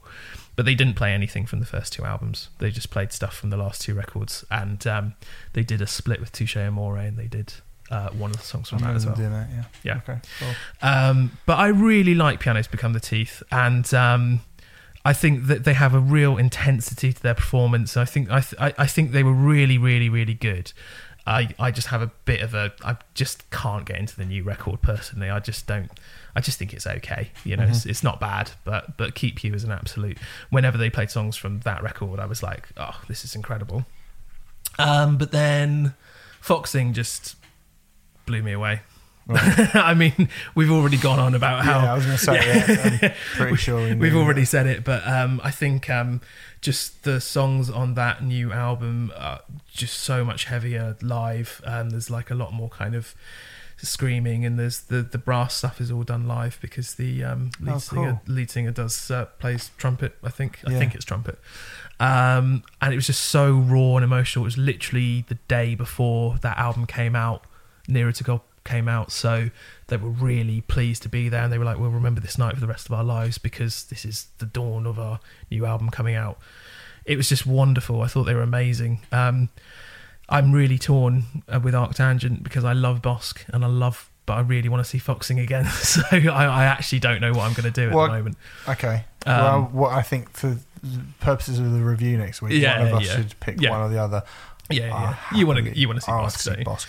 Um, cool. Okay. Well, uh, I went to see Power Trip. Now, well, I'm going to talk about Yeah. Power Trip um, at Art- the Art Tan- uh, not the Art Tangent. Fucking hell, imagine that. Um, at Bloodstock in a minute when we get around to the Bloodstock review. But I went to see them a, a couple of days before because they are that fucking good. They're basically the, the best thrash band since the 80s, for my money. That's what I'm going to say. Okay. It was sold out. It was fucking madness. Um, it was another Power Trip show. Then he played for 50 minutes and it absolutely fucking whizzed by. They are one of the great metal bands around at the moment, but I will tell you more about that later on. What I will say is, a fucking dude put his. People go like, "Oh, let people take photos if they want to take." Yeah. Somebody when they played Executioner's Tax, which is obviously their biggest Yeah, song, yeah, some dude held a camera up, literally, and it's a small stage. He held it up in front of me, my face, and filmed the entire fucking show. Right Yes. now, there's a glass bottle behind me, and I was getting to the end of that song, and I was like, "I'm gonna throw this glass bottle at his phone." Yeah. I was literally like, I'm going to punch this guy's face in. Now, hey, listen, you shouldn't. Don't no do that. violence is not. But do you know what I mean? You know when you get that really furious feeling in your stomach where you're like, dude, you are ruining this. I'm with you. Uh, the, the Everyone's like, suddenly all these phones came out. Yeah. And I was like, you lot are dicks. well, the the next review I'm going to do that happened a lot, but yeah, Yeah, I'm sure it did. I uh, the amount of times that I've had to suppress just wanting to take their phone and throw it away. I think that's all right. Like- I actually like. I actually like. That was a, the time where I was always like, "Ah, I let people get on with it or whatever," and it's Yeah. kind of annoying, but you know, like it. But I literally was like, "I am watching a gig. I'm at a gig, and I'm watching it through your phone because Yeah. you are right in front of me. I've got a little. I'm at the back of the underworld with these two massive poles, so I can't see yeah, anything. yeah, yeah. All I can see is a little kind of postage stamp sized bit of the stage, and you are holding your phone in front of that, Mm. right? And I was so angry that I like I hope that person was watching that footage on his way home and he got hit by a plane. Not a bus, a plane. no, a fucking which- plane. A bus would have been more uh, realistic, um, but Yeah, but I hope he get. I hope a, a, an empty everyone. I hope no one else on the plane died. I was like when the, I hope it's like the film Sully, where everyone survives, but it lands on one dude and kills him. That's my fingers crossed. If I had if I had a rubber fucking lamp and a genie came out, then three wishes, wishes I'd wish for that three times. God, you would have wanted to kill Yeah, most people at Iron Maiden then on Saturday, Yeah. but maybe for different reasons. Um, so go on, Iron Maiden and Killswitch Engage. Well, okay. Well, I will go in with Killswitch first. I think uh, there has to be a bit of a caveat here where I say we were having a conversation off mic last week um, where I basically announced and said that I think Killswitch Engage are possibly the most overrated metal band of the 21st century. Now, Okay, that's not true, but go on. now, now, just because a band's overrated doesn't mean that I don't like them. I just think, for my money, I think Killswitch Engage. Um, they they they created a monster, in my opinion, in this sort of modern metalcore thing. Would you agree? Yeah, with I this? wouldn't com- give them sole blame. No, no, no, on no, that. no, no, no, no, no. I'm not. I wouldn't give them sole blame, but they certainly. I think they are the best at the modern metalcore thing. I think Um, this is like blaming Korn for You know what it uh, is. for for Adema. Or you can blame Korn. for Adema. you know, it's like blaming Oasis for Northern Uproar. It is yes, yes, yeah. I see what you're saying. Um, I think, I think uh, the reason that I don't really get on, I, I don't, I don't dislike Killswitch. I've, you know, I've got all the big records and stuff, and I listen to them occasionally, and um, I think they're fine. But like, I, I'm pointing this out because you know, I'm, I'm also probably not the best person to review it. Right. Um, my uh, housemate, shout out Amy Jeskins, does this thing every time I listen to the Gaslight anthem. She, uh, regardless of what the song is, she sings the chorus to the 59 sound over it. And her point is, is that every single Gaslight anthem song sounds the same. Now, Amy is an idiot, but um, that's how I feel about Killswitch Engage. Every single Killswitch Engage song is it starts with a rhythmic um, uh, open open note uh, riff which has screaming over it and then there's an anthemic uh, chorus which either goes or it goes and uh, every single song that they played bar one uh, fitted that bill on Saturday when I went I mean, I feel like I could give you a bunch that don't do that, like off the top of my head, but I won't do that because it's not relevant. The only one they did on Saturday that didn't do that was uh, Always, which is a. Oh, I love that song. Um, the ballad on uh, Disarm the Descent, Yeah, it's a good the song. penultimate song. Uh-huh. Uh, it, it's so rare that you get like a metal ballad which actually, which actually has some grit to it. Hmm. But I just love that song. It's really, really good. I think the main thing I should say about Killswitch is um, Howard Jones came out. Yeah, yeah. How was that? Because that was that's exciting to me. That's very exciting. As a That- fan, that's it- very exciting. It was it was great. Yeah. That was great. I I, ha- I I was really excited to see Killswitch beforehand because I'd not seen them for twelve years. I'd never seen them with Jesse. Ever. Jesse's fucking awesome. Jesse Leach, fair play. That man has some pipes, and uh, I was really impressed with Jesse Leach. I Uh-huh. thought he was amazing. Like I can't fault him at all, really. Um, in terms of performance, I just thought he was incredible. Um, but yeah, when they brought Howard on, it was like, wow, this feels proper special. Like it really did, and you know, it kind of made me feel like I wish they'd bring Howard back and do a kind of double vocalist thing. I think I think Killswitch would actually have something new and interesting going on if that happened. Now I know Howard Jones is doing uh, it's Devil You Know, isn't it? I don't Like know. the Torch, they're called now. Is it, is it like the Torch Yeah, now? that's what they're called now. oh, okay. Um, I've which- not listened to that record. I it- can't be bothered. no, neither can I. I mean, well, yeah, from what I've heard, the Devil, Devil You Know record wasn't very good. No. Um, but uh, you know, he's doing that thing. But like seeing those two on stage together doing, they did the end of Heartache. It was just, a, I'm sure it was the end of Heartache. They all sound the same. Uh, it you was. don't fucking all sound the same. This is Absolution. Does not sound like My Curse, and those two songs are on the same record as each Oh, other. My Curse is a, My Curse was definitely a highlight. It's a great song. Well, there you go. Like it- you know. No, it- no, look. But yeah, I know what you mean. Yeah, I, there, there, there, there are a lot. I, I, I'm just saying why I'm not a massive Killswitch fan. I find them formulaic, and I Okay. think they do the same thing over and over again, and I get a bit bored of it. Um, I was really looking forward to seeing them because I'd not seen them with Jesse Leach, but I thought 45 minutes of Killswitch Engage, where they just do banger after banger, I'm not going to not enjoy that, and I'm not going to get bored. I did get a bit bored. oh fucking hell! Yeah. Wow. And and this is the thing, like I've heard so much stuff about Killswitch Engage being incredible live, and I just I, I they're they're very good. I, I don't think they're incredible. They they they were. I've seen them fine. be really, really brilliant. Right, Like okay. I have seen them be really, really brilliant. Last time they played the main stage at Download in 2014, they were unbelievable. Okay. They played Shepherd's Bush Empire just after Jesse came This is the one that everyone and they goes on about. absolutely like off the scale. Oh, I wish I'd gone to incredible. that. Like it was Yeah. unbelievable. But yeah, they're not the. You know what I mean? They're not like the best live band in metal or anything like that because But I've heard I, people. mean, I saw Gojira this yeah, weekend. yeah, but I've but what annoys me is I've, I've heard people say that, and it's just like really. Yeah, that- that's nonsense. They Like, probably Like, what do they like? yeah, well, yeah, exactly. I mean, you know, the, the, Most overrated band. When you're thinking of a decade that's got Five Finger Death Punch and Baby Metal Ah, and yeah, that's um, Bullet for My Valentine really and Avenged shout, Sevenfold and Asking Alexandria Yeah. and bands like that, and Yeah. you're saying Killswitch Engage are the most overrated metal band of the 21st century.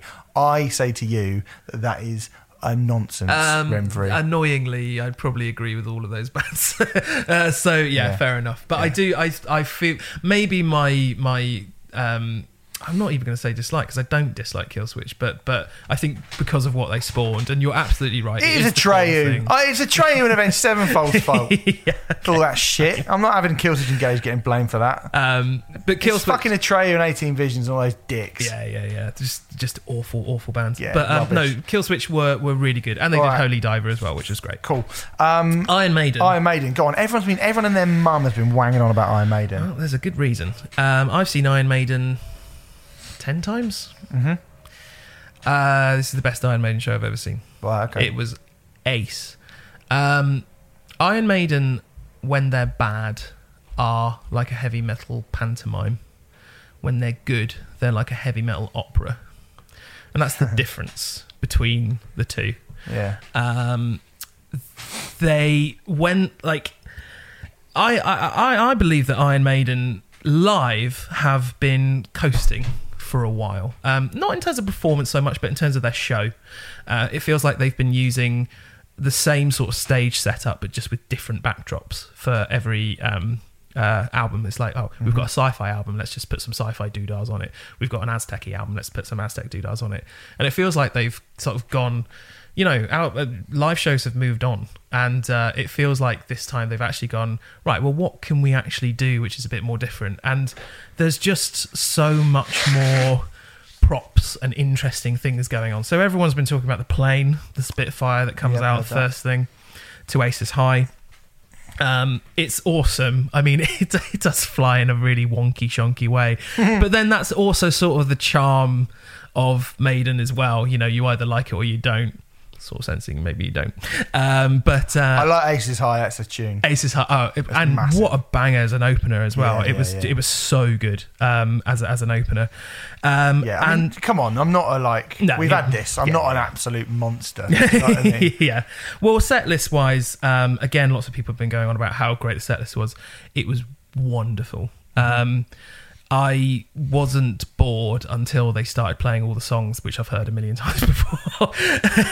um, so it was stuff like they did Where Eagles Dare, which has hardly ever been played. The Klansman. They did two Blaze Bayley songs. Um, but they ah, but the, ah, you say, but they were the That's what you two. They were the two best Blaze Bayley songs. Wow, the two best Blaze Bayley songs. God, they must for like four out of ten. Do you know the Klansman? Freedom. It's great, man. It's No. really good. It's really good. honestly. Why, Honestly. why would I? Why in 1997, when The Shape of Punk to Come came out, would I have been listening to to Virtual Eleven. Virtual Eleven? I mean, Virtual Eleven is a dreadful album, but but the Klansman is the only good song on it. yeah, I've in heard my people, I opinion. have heard people say that. To be fair, I'm being a prick. So they played uh, the Klansman and Sign of the Cross, which are you know both actually really good songs, especially in Bruce Dickinson's hands. Mm-hmm. Uh, and they also had a bit of a shape to the show in that like the first part was about war, second part was like hell, and then I think the last part was death. I can't remember now, but it, it, that all worked really well. All that imagery and stuff they had. Eddie, you know, I've seen Eddie where he looks like he's about to collapse, and all the Eddies looked fucking awesome, like Okay. really, really amazing. Like the the Eddie that came out for Number of the Beast is the most metal Eddie I've ever seen. They played for the Greater Good of God from the record that you actually really like, uh, Matter of Mhm. Life and Death. That's a good song. Such a great song, such is a a great good song. The Wicker Man, which is an amazing song. Yeah, I can get down with the Wicker Man. I love The Wicker Man. Your time will come. Um, and uh, it, it was just, it was the best Maiden show I've ever seen. Flight of Icarus. Oh my God, why the fuck don't they play Flight of Icarus normally? What an amazing song. And they had this, this uh, Icarus thing come up and the wings came out. It looked amazing. Bruce Dickinson had fire. It was a bit of a Rammstein moment. Not as cool as Rammstein, but they, they you know, he put this petroleum pack on. It looked like a Ghostbusters uh, petroleum pack thing, and started shooting fire out into the crowd and stuff. It was very very cool. And then they did all the normal Iron Maiden stuff that they do at the end, like "Hallowed Be Thy Name" and "Number of the Beast" and all that stuff, which was fine. but uh, but it, yeah, best Maiden show I've ever seen. I do. I know everyone's going on about it, but there is a reason it was really good, and I think you would have thought it was okay. Well, I think you would have enjoyed it. Actually, yeah, well- I genuinely think you would have enjoyed well, while it. you were doing that, I was at a proper metal festival. um, so, Bloodstock. I'm going to run through the things I think that are relevant to this podcast. I saw some stuff which is I don't think is to be like we will obviously as an alternative music podcast where we cover metal as we can Yeah. just explain. Um, uh, but there are certain things within the realms of metal that to me don't really fit into alternative music. a lot of those bands that, That we were talking about with Killswitch Engage, funnily enough, actually probably uh, would be good shouts for that. Can I, I just want to say to begin with, Bloodstock is my favourite festival. Yes, yeah, It yeah, yeah. fucking brilliant. And the weather was shit for kind of 50% of it. But when the weather's shit at like download, it ruins it. When the weather's shit at Bloodstock, it can't ruin it because it's that good. Mm, yes. It's so, so, so great. I think that's really telling, and I Mm. think that is the proper sign of a good festival. Yeah, really. Uh, it was shitting it down when I got there. Um, so I missed the, the first few bands on the main stage. So I was like, nah, um, not going out. We always like honesty on right yeah, acts. yeah, yeah. um, so the first band that I was going to talk about were on the were on the Sophie Lancaster stage, the second stage on the Friday. Sodomized Cadaver. Okay, heard of, never heard. Yeah. What are so- what they are a four-piece grindcore band, I believe, from Wales. love a bit of grindcore. Yeah, I like a bit of grindcore, but it's sort of silly grindcore, isn't it? I Okay. like grindcore that's sort of genuine, genuinely malevolent. Okay. Whereas I don't like. I'm going. Ah, we're going to get all the over fifties, and we're going to bum you. Get your boobs, get your bums and willies out, because you know it was all a Okay. bit kind of like tongue in cheek, like. This is like between song banter, or is this Yeah. actually the lyrics? No, no, that, that, Between that was song the sort of banter, okay. between ban- song banter, and Okay. it was a bit kind of like that kind of. There is a strand of like kind of wacky grindcore, and Yes, that's what they yes, had. yes, yes. Um, musically, it was, you know, it was grindcore. Uh, they're not the best at doing it. Yeah, they, you know, they were kind of. I would say they were sort of fine. Fine. I Okay. guess.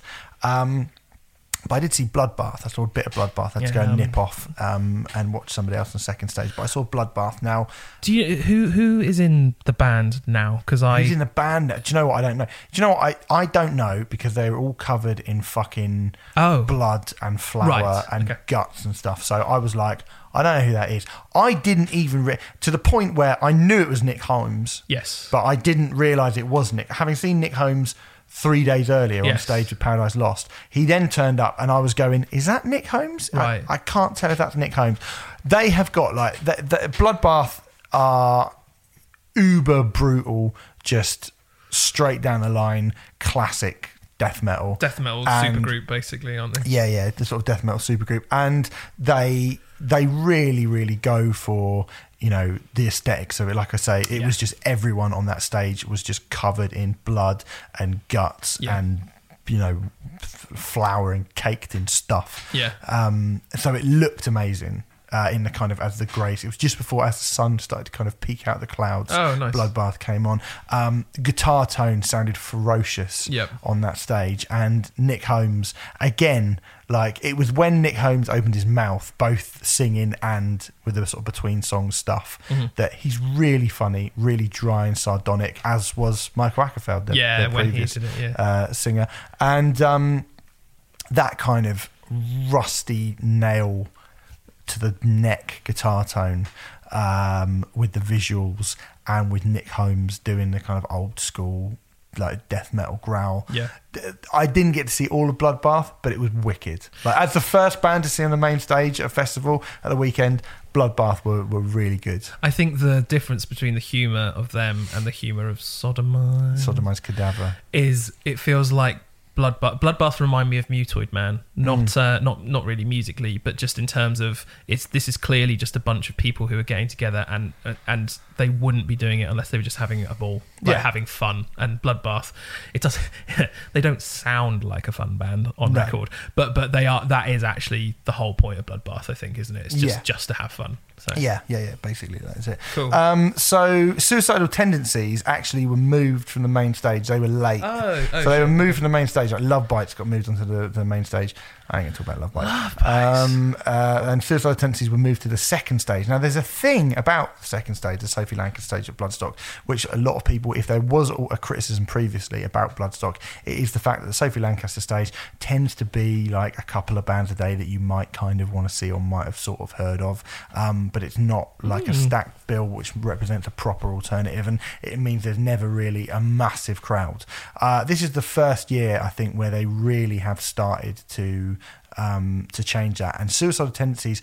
uh, You know, having to be moved onto that second stage meant that it was people outside the tent, like Cool. queuing to get in. Um, suicidal tendencies with Dave Lombardo on drums. I mean, just a legendary crossover, Yeah. like skate thrash um, band, and Mike Muir is like nearly sixty, I think. He's old.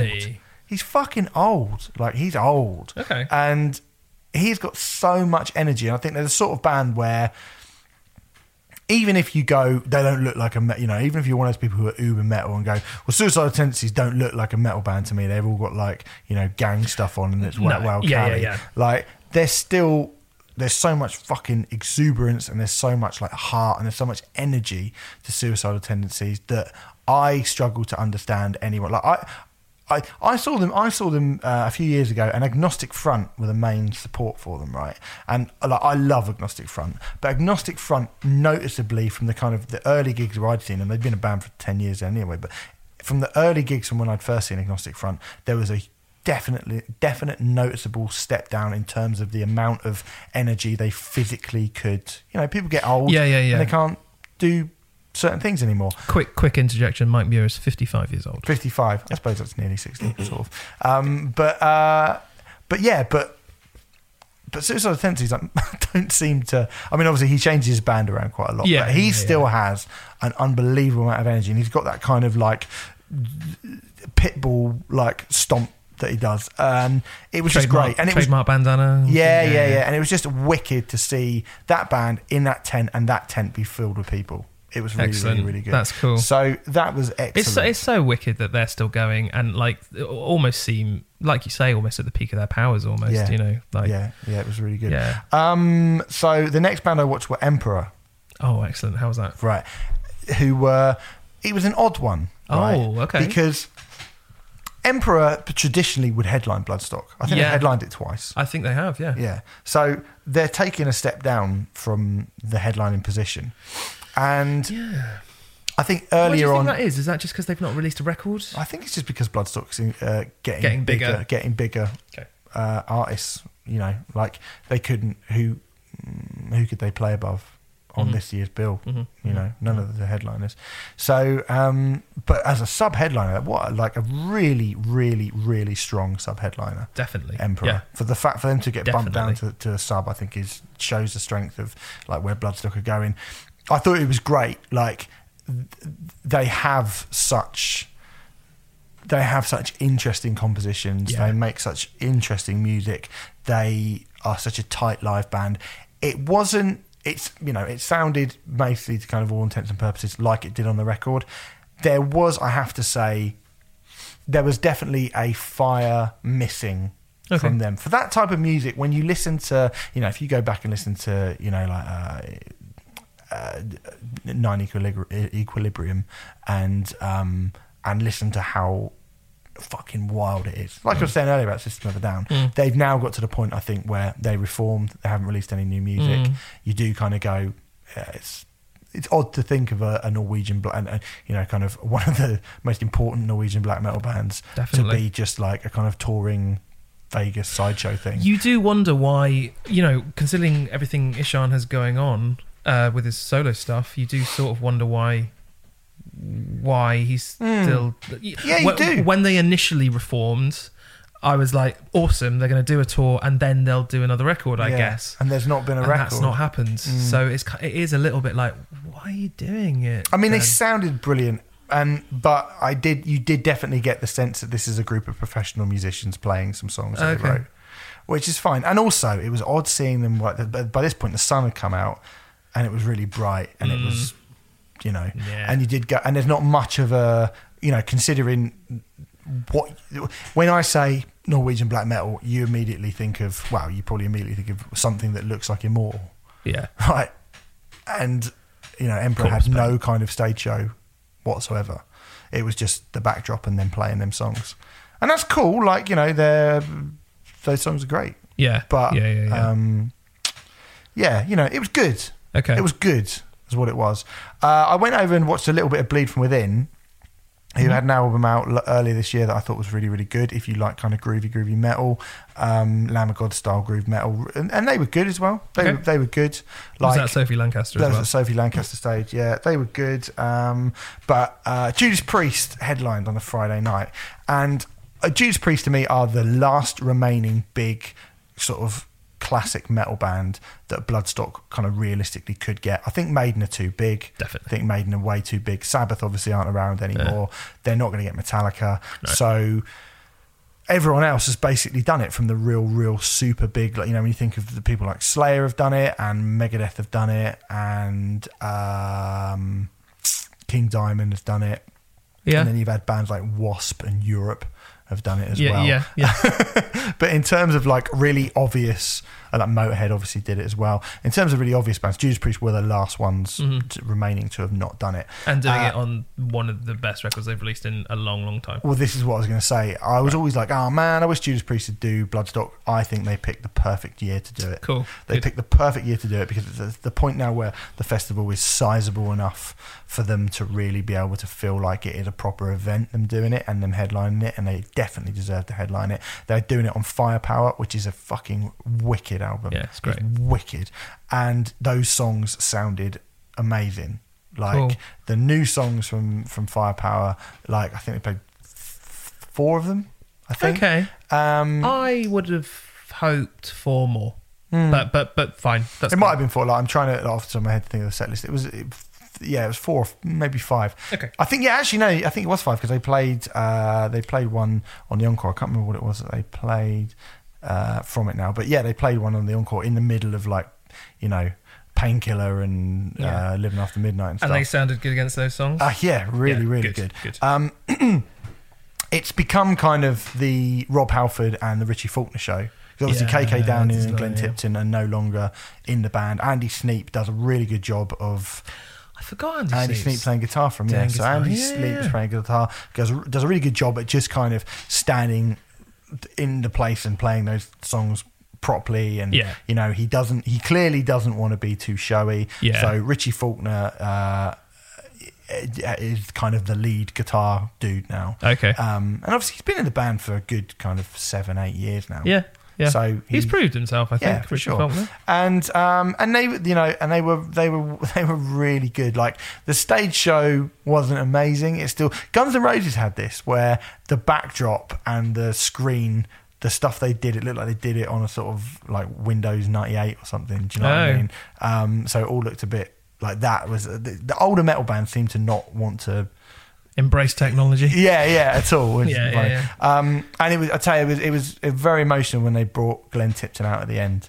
And Glenn Tipton Oh, came out and cool. did sort of the last 20 minutes with them. So he did, um, Oh, you, that's got, you got another thing coming, Painkiller, um, one of the new songs. I can't remember which one no was now. surrender and living after midnight. Living After Midnight and, uh, yeah, and uh, Breaking the Law yeah.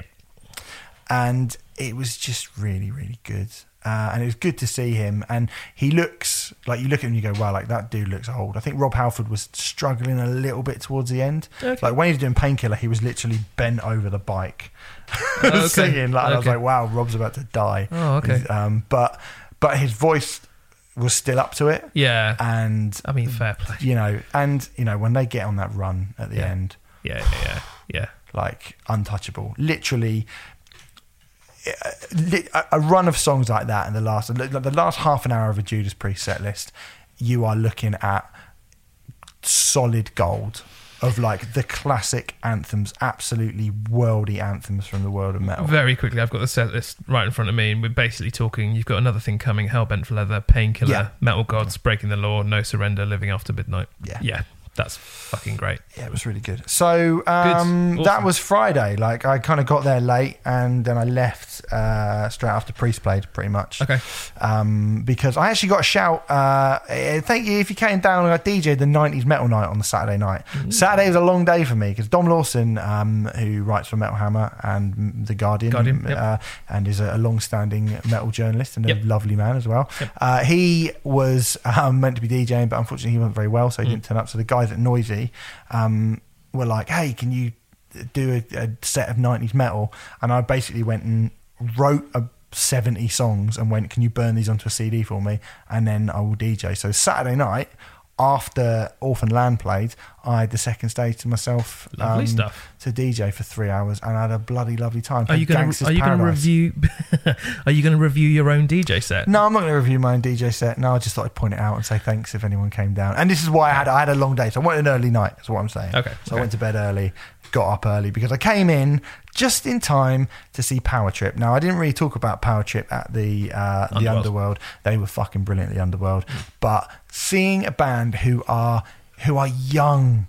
Playing Yeah. that type of Yeah. music Yeah. is so good. It's Yeah. so good to see a band who are young playing that type of music, and they were they were just they were just fucking brilliant again. Like they've got so much energy. Riley, their lead singer, he just moves in a really different way to like but I think maybe because they come from the hardcore scene, he doesn't really like bang his head like a typical kind of metal front man. He kind of spin kicks and like stomps around and like Right, okay. and is really uh, like you don't really know where he, what he's about to do or what's going to happen next. It's very very unpredictable.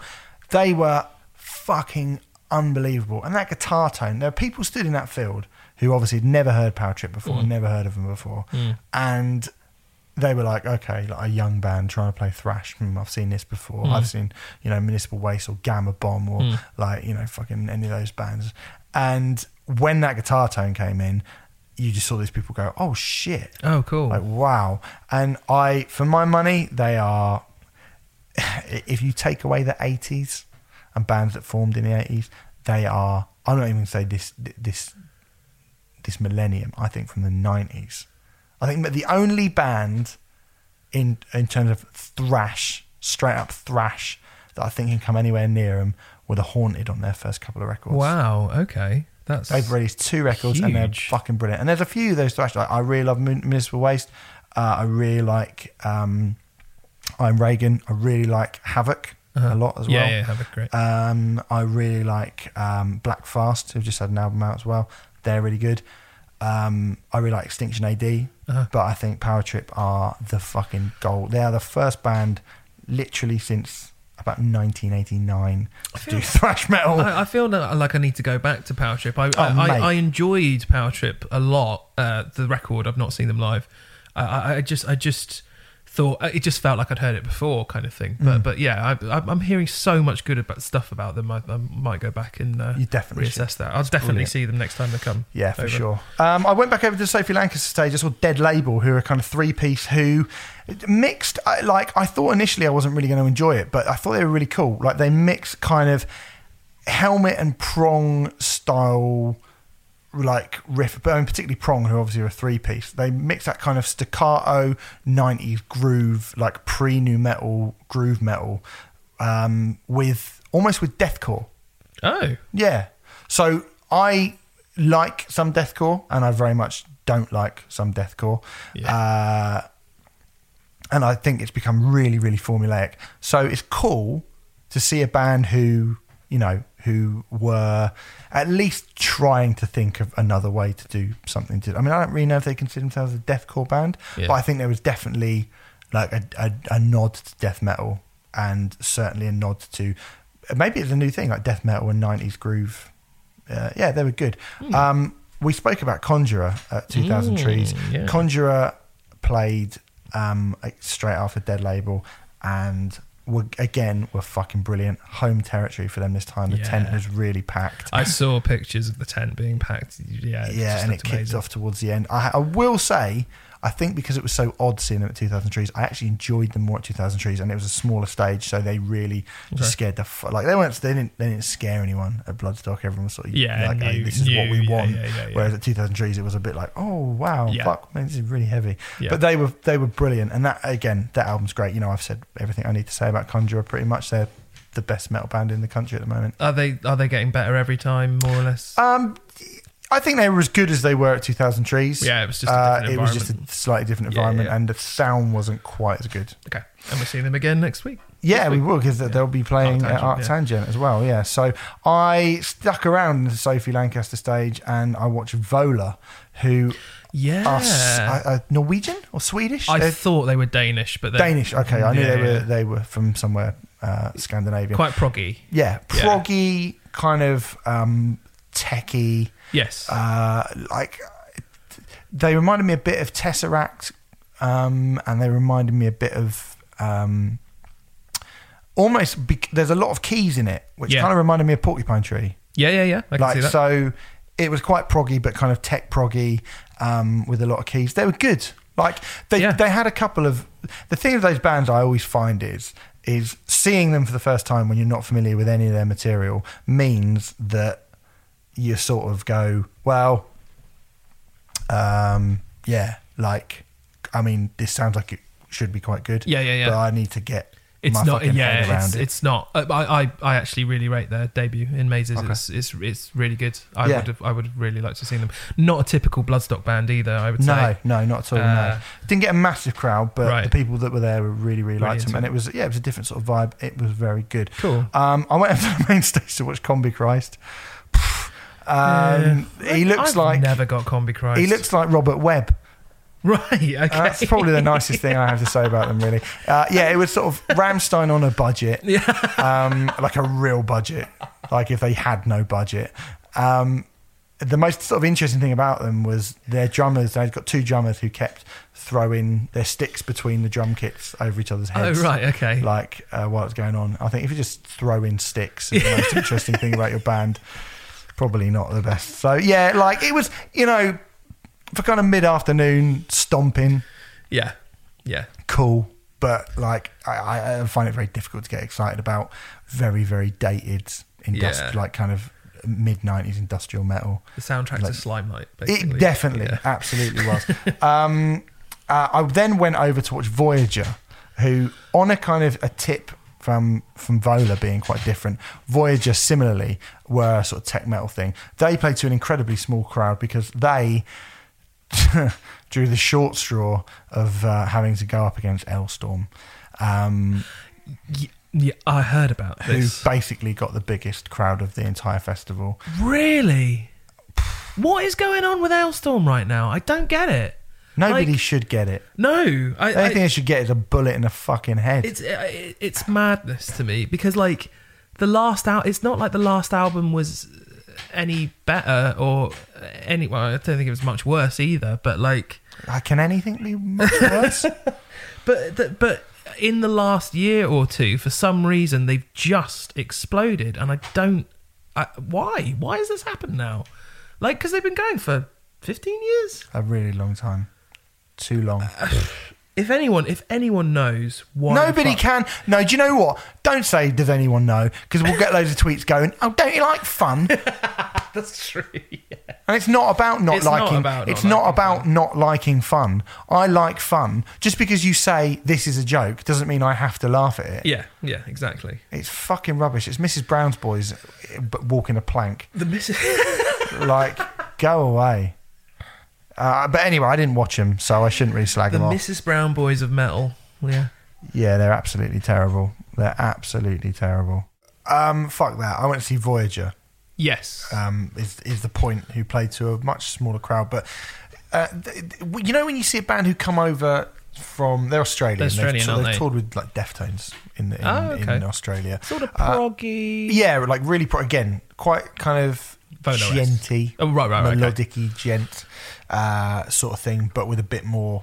But I think heavier than Vola. Vola, like Yeah. I say, when I the, the Porcupine Tree comparison would not fit Voyager. Right, right, Voyager are right. much more kind of mm, you know metallic. I think. Yeah. Um, I thought they were really good. And when you see a band who who are from another country and have obviously honed their craft in their homeland, and then come over to you know the UK and play to a very small group of people, Yeah. and you go, wow, they're fucking great. And it's like, well, you know, they've obviously got a lot of gigs and a lot of touring Yeah. under their belt, and what you get to see from it is this very, very um, confident showing. And they looked like they looked chuffed to be there. Great. And I was chuffed to be there as well because I wasn't watching Hellstorm.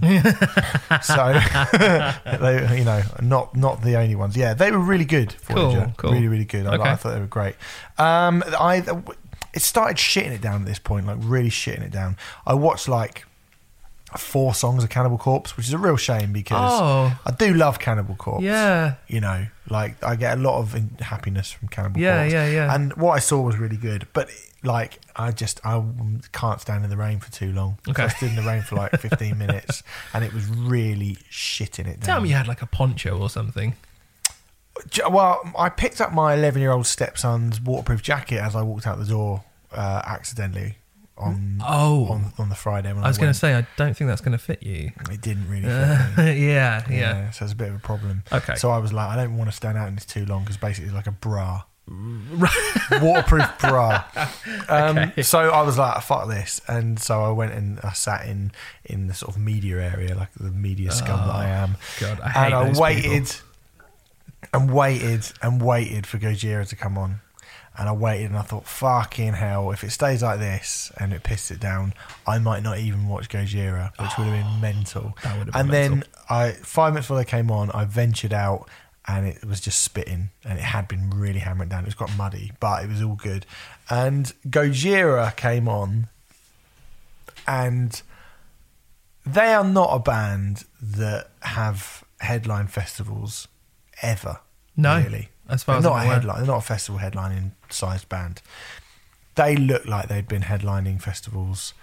I mean, arguably, they were ready to headline this festival in 2013 when they were Oh, fourth, 2013. Fuck, fourth okay. down.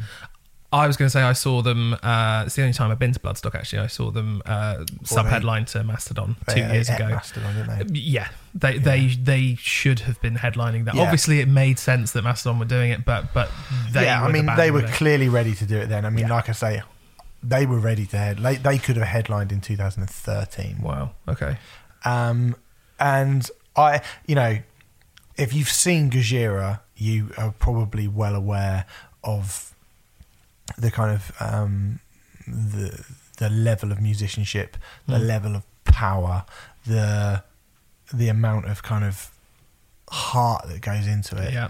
Like they are f- f- just incredible live band, a Mm. peerless Mm. live band in Yeah. metal, essentially. Almost flawless, Mm. possibly even flawless. I would say. Yeah, I mean, there aren't any bands who I think can sound so real yet almost mechanical. Meshuggah sound Yeah. mechanical. There's no Yeah, heartbeat. yeah, to yeah. Mesh- There's no human heartbeat to Meshuggah. Like I love Meshuggah. Yeah, yeah. I really, really love Meshuggah, but it feels like you're watching a machine. It feels like you're listening to a machine. Gojira have. G- Gojira can stir you Yeah.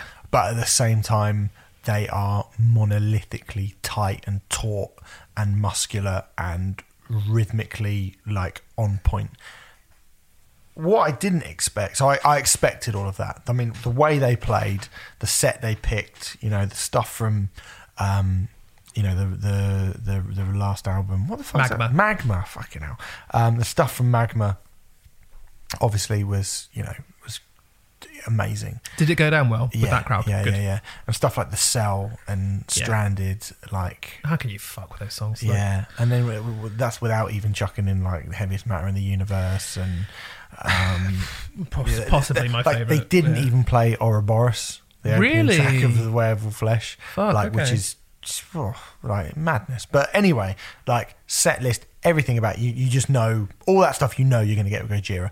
What I didn't expect was them to turn into Parkway Drive and go mad power, but like fire in every song, Excellent. fireworks in every song, C C T O. What are they called? C two O. Uh, CO2. CO2 cannons. C two O. CO two cannons, like confetti cannons. Um, confetti cannons, which probably went and blew into the sea and uh, were, were strangled a dolphin. Um, not not very- not doing their carbon footprint any good, are they? By doing all these things, I have to say that's one thing I was like, hmm. eh, I'm getting mixed messages from you here, boys. Oh yeah, that's a good point. i well, we should talk to the Duplantiers about that one day and uh, see see, see Yeah. how they can. Yeah, uh, it was. In, but I didn't think they were going to go kind of for full Rammstein Parkway Drive, like blow. I, I basically think they blew their feet on that show, Right. and to cool. see that with those songs was incredible. Like last year, I went and I thought Ghost were brilliant. Right, they were really, really brilliant. And a mate of mine, Tom Dare, shout out Tom Dare, uh, who was there again this year. Tom Dare said to me, he's like, when a band step up to headline, I want a bit more from them. And that Yeah. just felt like a Ghost headlining show. Like, Right. and, I went, and we all went, no, don't be silly. Come on, like they're new and blah, blah, blah, blah, blah. And obviously, Ghost are earlier in their career yeah. than Gojira yeah, yeah, yeah. and it's the first time watching Gojira. Uh, the first time I agreed with him was watching Gojira the other day. I went, do you know what? That's how you headline a festival. Excellent. And to the point where I think if you were someone who walked into Bloodstock and didn't know anything about metal, d- didn't even know it was a thing, Yeah. didn't know anything about music at all, right? And you saw Gojira, you'd go, well, presumably this band have been doing this for like 20 years, Yeah, these sort of shows yeah. and it was like one of the first ones they've ever done. It was unbelievable. Needless to say, Gojira were by far and away the best band of the entire weekend. Amazing. By far and away. It's such a, it's a cliche and a kind of trope now to sort of go, well, go- you know, Gojira, but that goes without saying. Um, but you still say it. yeah, but you still say it because it's true. On that on that motif, if you've got this far and you don't listen to much metal, and if if if, if you have got this far on the, a very metal esque show, fair play to you. Yeah, yeah. Um, if you've not heard metal bands in a long time, do yourself a favor and uh, listen to Magma by Yeah. Gojira and just take in how much the genre has actually moved on. Mm-hmm. You know, we're not talking Motley Crue anymore. I mean, Motley No. Crue, Bell. Um, I mean, we're not even talking Metallica. Like, it's way beyond Metallica stuff. Like Yeah. now, you know, like just please do yourself because you you probably I don't want to sound condescending, but you might have an idea of what metal is and listening to Gojira. Mm. I think you could listen to any of those records. I'm only saying Magma because it's the easiest entry yeah, point. it is the easiest entry point for sure. Um, but but yes, I agree. Um, unbelievable. yeah. Absolutely Amazing. unbelievable. A landmark moment in Bloodstock's history, Wicked. I would say. How does it rate in all the Bloodstock sets you've ever seen? Uh, for me personally, um, Sorry, that was a I threw that on you, but somebody else, the next. No, wow. Somebody did something comparable that I'll talk about in a little bit. okay. But I think in terms of the best Bloodstock sets that I've ever seen, um, the only other band who I think come close are Gojira before. Right. Okay. Fair enough. The only Yeah, band, the only set I've seen by anything which I think is as good as that Yeah. is It's Gojira. is Gojira. yeah. Fair enough. Fair So enough. yeah, for me, I think it's Cool. It's the one. It is Cool. the one for me. Yeah. Um, okay, so yeah, that was it. Sunday. Then I went and DJ'd. It was fucking awesome. I saw a little bit of Orphan Land. I, whatever. Um, and uh, got in the next day bright and early. Even though I got back to my hotel at half past three in the morning, I got back and I was back on site at half ten because I love I love metal.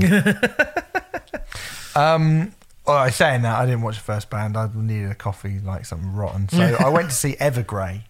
okay. So Evergrey are kind of Swedish progressive band in the uh, sort of more in the Dream Theater mold, Okay. Um, and uh, they were really good. Okay. Cool. Like for kind of at eleven o'clock in the morning, I thought they were really, really good. I think you know, a deeply uncool type of music yeah. Yeah. like yeah, yeah. unbelievably uncool and um it gets a really bad rap that kind of like just straight pro- you know straight prog metal Mm. it's straight prog does. metal and um uh when thomas the singer like hits those quite operatic style notes Mm. um it can be you know it's stirring in the way that heavy metal is but they've got some really cool sort of um polyrhythmic guitar riffs Cool. in there that that I, I thought were good. I I thought they were really good. I mean, it's the sort of thing that some people it will be like, you know, a real like nasty. It, you know, it's not it, it's not for everyone because I think like Yeah, I yeah, yeah. I like bits of Dream Theater. I mean, people were like actually sort of. We had a few tweets from people going, "How can you not pick Dream Theater when you're picking prog on your like ignoring the fact that we didn't even mention Rush." When we did the Venn Mm, yeah, diagram, yeah, we didn't yeah, even yeah. mention Rush. So Well, we you can't like you can't fucking have a go about Dream Theater when we didn't even mention I think Rush. we would have had Rush over Dream Theater personally. Yeah, yeah. But, well, I um, mean, there's no even speaking, taking my own personal preference out of it. mm, Rush are far bigger than Dream Theater, Yeah. far more important a band than Dream Theater. And also, there's a few Dream Theater albums I quite like, but for the most part, I find them quite difficult. That like they they can be very very difficult and very grating on me. I struggle, But- struggle with the vocals. It's the main thing I struggle Yeah, with. I It's never just- Grave yeah. got a bit of that, but actually, Right. like they were they were good. Okay, I cool. thought they were really good. Um, I then went over to the old second stage again because after going bloody hell, there hasn't been um, much of a crowd at all for any band on the second stage. Uh, along come Alien Weaponry Okay. from New Zealand. Not even heard of this band. Right, well, there's. Uh, I'm sure you will because there's a lot of hype about them. Okay. Alien Weaponry are basically a three piece kind of um, Maori metal band. Cool. Who uh, I think they're 15 or 16 years old. I know they could only play Bloodstock because it was during the school holidays. Right? Oh right. Wow. It's very, very Sepultura roots uh, sound. Like it's got that kind of Ratamahatta, but done with the kind of um, the haka that the All Blacks do. Yeah. Yeah. Yeah. So there's a bit of that in it. They're really young. They're in- unbelievably brilliant for their age. They're unbelievably brilliant musicians. Um, they've clearly tapped into something. I don't know if people were just there because they're going, well, this is people from a different culture, and they're really, really young. So we want Yeah. to see this for their age, and they're really, you know, it's massively impressive. But I don't want to be patting people on the head purely because of Because their of age age. Yeah. they they could be really good. There's there's potential. There's massive potential for mm-hmm. that band. Like mm-hmm. massively, massively, uh, got a lot of potential. The vocals are are for how good they are as musicians. They're 15, 16 year old kids. Like he can't he can't scream and he can't roar mm, in the mm. way that like a You would- metal vocalist yeah. Can. Like his voice is pretty pretty weak. I think. Um, But that could come with time. but that will come with time, yeah. And it is a bit one paced at the moment. It is a bit just like we they ride on one riff and and that's it. But you know, it's an interesting idea. It's, it's, it's an interesting idea, and it was it was well sort of um, uh, Executed. executed, but not. It's not like you, It's not. you it's can't not be there getting yet. too excited Yeah, at yeah, the yeah. moment Yeah. by it. Okay. It's one of those ones that you go. But one to watch potentially. Yeah, in three albums' time when they're 2021. Yeah. Like, yeah, really cool. And there's a, but there's a hell of a lot of people there for them. Um, I stuck around and watched Sangre. It was a bit like, it went a bit WOMAD on the second stage. Mm, um, This okay. day, 'cause Sangre, who are kind of, I think they're from LA. How are we spelling that? S A N G R E. Oh right. Sorry. Two Like two sang- separate words. sangria, Sangria. sangria. Okay. Um, and they're kind of like uh, Latino, Hispanic, um, Los Angeles. Uh, I guess they kind of reminded me of Brujeria, but it's not quite deathcore. You I are. don't mean you're death- conjuring Ill Niño for me. Tell me I'm no, no, no, okay, no, no. good. They're way, way heavier than that. Okay, cool. Way, way heavier than that. Um, but yeah, they were quite good. Okay. They're pretty good. Like they reminded me of Downset. Like they Mm-hmm. like Downset and got fat. um, yeah, then I stuck around to watch Undersides, who are a Nepalese band. Mm-hmm. Okay. Um, who musically, I, it was nothing particularly interesting about them. I have to be honest. But they brought these kind of uh, people in like traditional, uh, like uh, carnival garb, who were like these people, with these big sort of Frank Sidebottom style heads. Oh, cool. and papier mache heads, and were dancing and stuff as well. Um, so they looked really cool. Like they they they looked the part. Uh, musically, they were, you know, not anything that I would was particularly excited by, but you know, A good like, It's a pretty good show. Yeah. Okay, cool. Pretty good show. Um, I went over and watched Jasta, Jamie Jasta Uh-huh. from Hatebreed. Yep. Jamie Jasta from Hatebreed. It was a bit like the Expendables 3. We had Howard Jones uh, Yeah. came out with him. Howard Jones was fucking everywhere this week. Yeah, he has. Howard Jones came out and um, did uh, a couple of Jasta songs and um, then Dino from Fear Factory came out. Right. And uh, they did a little Fear Factory set. So they did like Replica, Edge Crusher, Zero Signal. It was Ooh. great. and um, then So Kirk, Fear, Fear Factory with good vocals. That'd yeah, interesting. yeah, yeah, yeah. um, and Kirk Windstein came out, did like Kingdom of Sorrow, Excellent. Um, and uh, it was yeah, it was like it was a cool kind of jam session with Cool. a load of like uh, big names in metal. That was that's pretty good. Um, I also watched Mr. Big, the weirdest fucking booking in between Devil Driver and Jasta. Mr. Big played. Yeah, uh, you on the main stage. on the main well? stage. Yeah. I'm the one that wants to be with you. Ooh, baby, baby, it's a wild world. yeah. Um, don't push it too much. Like I think it's it's interesting. Like obviously they were kind. They to me seem to have been booked just to sort of go, hey man. Like we're open-minded metal fans, like Yeah, whatever. We yeah. can have Mr. Big on the main stage in between, like the dude from Hatebreed and the dude from Coal Chamber, Mm. and and that's fine. And it's a great theory. It's a an acceptable Mm-hmm. theory. but how did it go down? I mean, it went down well. I just think like I don't want the fucking Barenaked Ladies playing Bloodstock. You know, like let's not push it too much further. So um, that's two weeks running. We've mentioned the Barenaked Ladies. It's because they're the best band of all time. Yeah. Uh, Imagine uh, there. do you think we can some- get a Barenaked Ladies reference in every week? I reckon we We can can try. shoehorn one in. Yeah. Yeah. Okay. Let's try it Um, for like a year. and one then- week, isn't? That's their song, isn't it? That's their big song.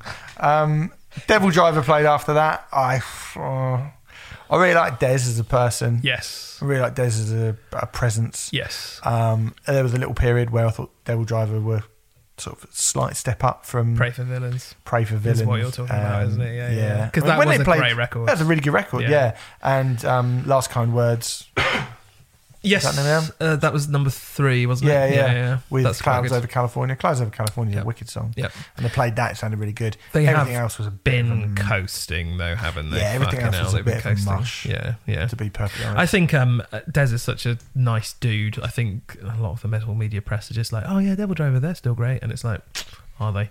yeah. They're, they're yeah, it's fine. It's fine. Saying that, what I did quite like Mm. was the the album they put out a few weeks ago, the kind of outlaw country album. Yes, yes. It was interesting to hear them playing like Johnny Cash songs and you know. I mean, fair of play. And, That is the most interesting thing they've done for several years. yeah, a long time. I don't.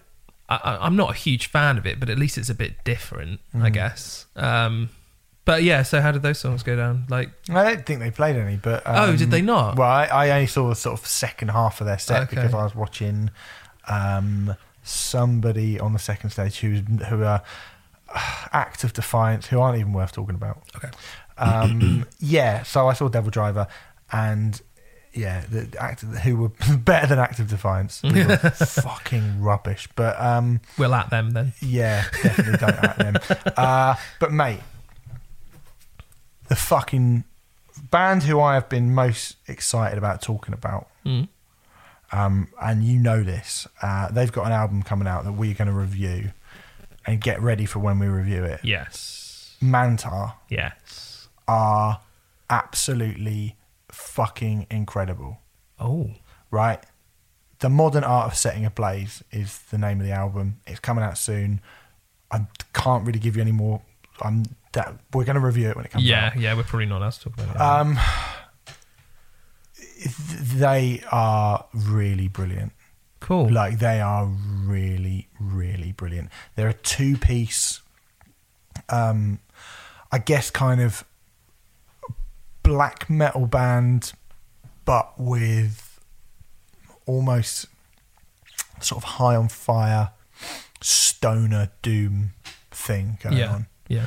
Um, and when we talk about black metal in um, in sort of modern era, when you think of stuff like the Satanist, or like maybe not so much the recent Watain album, but if you go back to like the Wild Hunt, um, and then you think of shit like Dimmu Borgir as well, Mhm. like obviously the Walt- Walt Disney black metal. Um, you go, well, what you know, what else can you do with with that genre now? They have stripped it right down. Mantar stripped it right down, even beyond, I think, what the kind of mid-period black metal bands in Norway in the nineties Okay. were doing. But it's it's almost st- it's almost stripped down and beefed up at the same time Okay. and live it was an assault like an, a proper assault when we, yeah, we're, like I think they're playing. Um, I think they're playing the Underworld Mantar at some point. Cool. So you, I would suggest that you go and see that Okay, band, yep. and I would also suggest that when we review the album, you listen to our review and take note if you're a fan of heavy music because that's going to be something. Getting the feeling that you're not a big fan of the record. Uh, yes.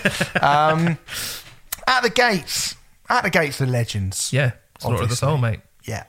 At the gates of legends. Um, bit of the same thing with Emperor though. Songs sounded exactly Right. how they sounded on records. bit workmanlike, maybe. Pretty workmanlike. Mm.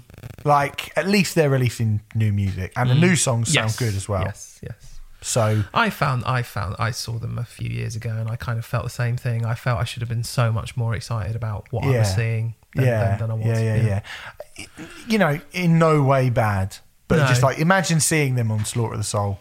Yeah, quite. Like imagine seeing them then. Yeah, yeah. and what they that would have been like. Yeah. And then what you get now is Yeah. just guys going, you know, we've got full time jobs and we've got kids and Yeah, we're yeah, in our sort of mid forties. yeah. Um, so we can probably just go to England this weekend and, yeah, play yeah, some songs. Yeah. Um, And get more money for this one gig than we ever did Yeah, when we were a band back in the mid 90s. uh, but anyway, I would say um, gold medal Gojira, bronze medal Mantar, silver medal. Maybe not silver medal, maybe not bronze medal Mantar. Oh, this is hard. Um, okay, joint silver medal. First half of the joint silver medal goes to Pallbearer, Oh, excellent. who were outrageously brilliant. Great. Like bathed in purple, um, way heavier than our own records. Yeah. Uh, Yeah, yeah. I, I really like the last. I really like Heartless. Heartless. Yeah. It's really great, but live, it really kind of um, an extra level of grit, a big bag of grit, Right. like sprinkled all over those riffs, and like it, it, and it sucked me in. Like uh, if it had been outdoors in the middle of the day on the main stage, I don't think it would have worked. Right, okay. But at kind of half past eight on the Sunday, when you're like, I was fucked by this Yeah, point. yeah, I yeah. had like four hours sleep. Yeah. And I was like, ah, and it was just disorientating. Yeah. And it was it was brilliant. It was exactly what I wanted. It was like proper. Uh, It was really, really brilliant. Did Like, they play a lot from Heartless?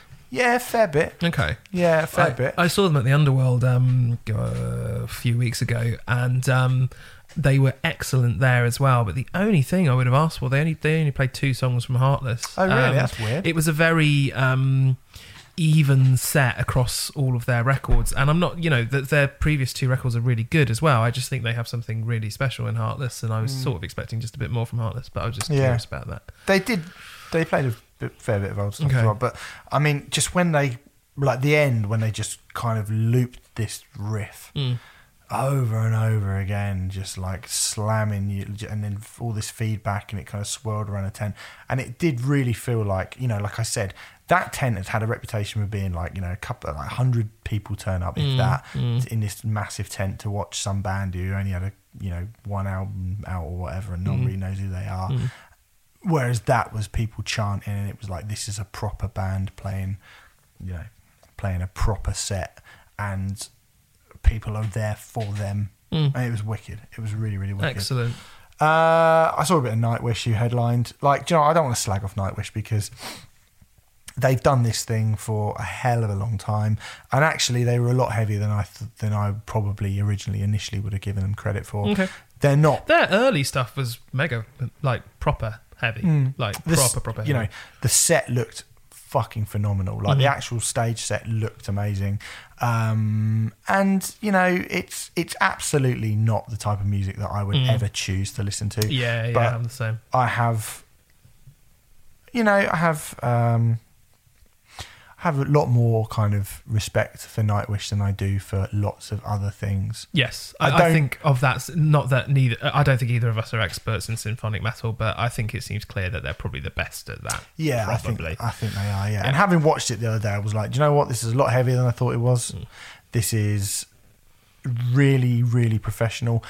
The, the one thing that I would say about it is I never get the feeling like even like you know I'm not a massive Maiden fan. I think Maiden can be a bit pompous sometimes, but sometimes you do get shows I've seen Maiden where like after the shit with Sharon Osbourne and stuff, Yeah. you'd be like Maiden are like coming out with a bit between their teeth. Yes. And I never really get the feeling that night a band like Nightwish would do that. No. Do you know what I mean? I never No. really get the feeling that they all kind of go backstage and they go, "We're gonna fucking kill it tonight." Yeah. It's all a bit like, "Oh, we will play with utmost professionalism tonight." Well, Um, uh, they almost approach it more from a like classical concert kind of point of view, don't they? Yeah. Which is fine. That's fine, but maybe it's, not, what the we of, want. Yeah, it doesn't really get my blood Yeah, pumping. yeah, so, yeah. although I sort of stood there for a little bit and went, "Okay, Mm. um, it's not really for me," but they were very good. Like I think, Fair play. You know, they were good. Um, and to close the evening off, now to close the whole festival off. Oh fucking hell! Now this, like I say, Sophie Lancaster stage. I don't think I've seen a band like bands have headlined it before. No band has come on and put on a big show like Watain did.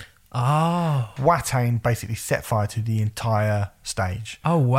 I didn't know what was meant to be on fire and what wasn't because everything was on fire. Obviously, the kind of the the the upside down crucifixes or the the the what are those things called the scepters that they had Okay. with their like cross on and stuff like all that I'm sure was but then halfway through like it looked like the fucking amps were on fire and they brought a whole kind of wall behind them as well with all their logo on and stuff and it just looked gnarly it looked horrible and the music fit that clearly. Yeah, Like, Erik yeah, Danielsson is a nut like has got such a kind of he is a a real kind of satanic ringleader. Yeah. Like he was like, Bloodstock, are you ready for the last hour of this festival? The last hour of vile satanic black metal. and it was like, yes, yes, I, that's exactly what I want. That's what I want. And even like at midnight when all the other bands were finished and the tent was like, that was Rams. Cool. The tent was absolute. You couldn't get fucking anywhere. I couldn't get anywhere near it. I turned up five minutes before they were on and it was absolutely jam packed. Right. And the I think Watain a very interesting band in kind of the history of extreme music, especially from where we sit in 2018, where we live in that, that kind of post Satanist world, Yeah. where uh, and like post Sunbather world as well, Yes. where Yeah, kind yeah. of suddenly you can have commercial aspirations whilst playing extreme music. Yeah. and Suddenly you hipsters can- could be listening to you potentially. yeah, and Watain did that thing before anyone really. I mean, you go back to Hmm. 2010; they were on the front cover of Metal Hammer in 2010. I mean, I think Is that that was a, 2010? yeah. Jesus. I mean, I think that was a loony thing to do personally, Yeah. but um, but it happened. You know, Yeah. it, it it happened. It's 2010 or 2011, yeah, and Watain on the front cover of Metal Hammer, and that happened. And then when the Wild Hunt came out, um, everyone looked at it and went, you know, I mean, it had what's that song? We Ride. Is it called We Ride? Uh, or They Rode, and you know that that kind of country ballad, that kind of Oh, Johnny yes, I know the Cash country sorry, yeah. ballad, and it was a very, very, very different record, like with lots Yeah. of bits of like Thin Lizzy in it and stuff. And people suddenly went, "Oh, you know, like, th- this can appeal to people." Yeah. And then the Satanist came out, and it's like, "Oh my god!" And then Sunbather happened, and suddenly you live in a place where actually being an extreme metal band isn't, you know, the kind of like, well, you aren't going to make a career out of that. Yeah, yeah, Like yeah. you can now, and I think Watain were one of the first. But you know, obviously you can look at Gorgoroth and Mm. Were kind of cool for a bit as well. And then The Shining and, and bands like that.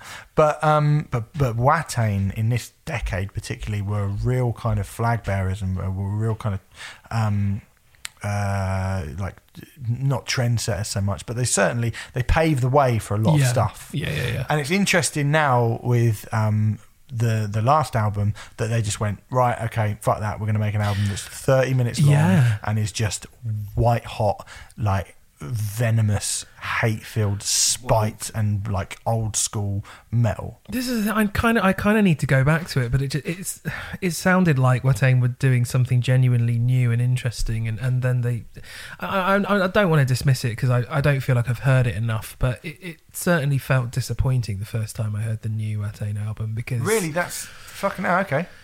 I think it's amazing. I need, I need, I need to listen to it more. Uh, I- but I was, I, I think I, it could be a case of me expecting one thing, getting something totally different, and dismissing it as a result, which is never a good thing to do. So, so I need to go back to it. Mm. I love the fact that everyone thought they were going to make the Black Album and they made Kill 'Em All. yeah, yeah, yeah, yeah.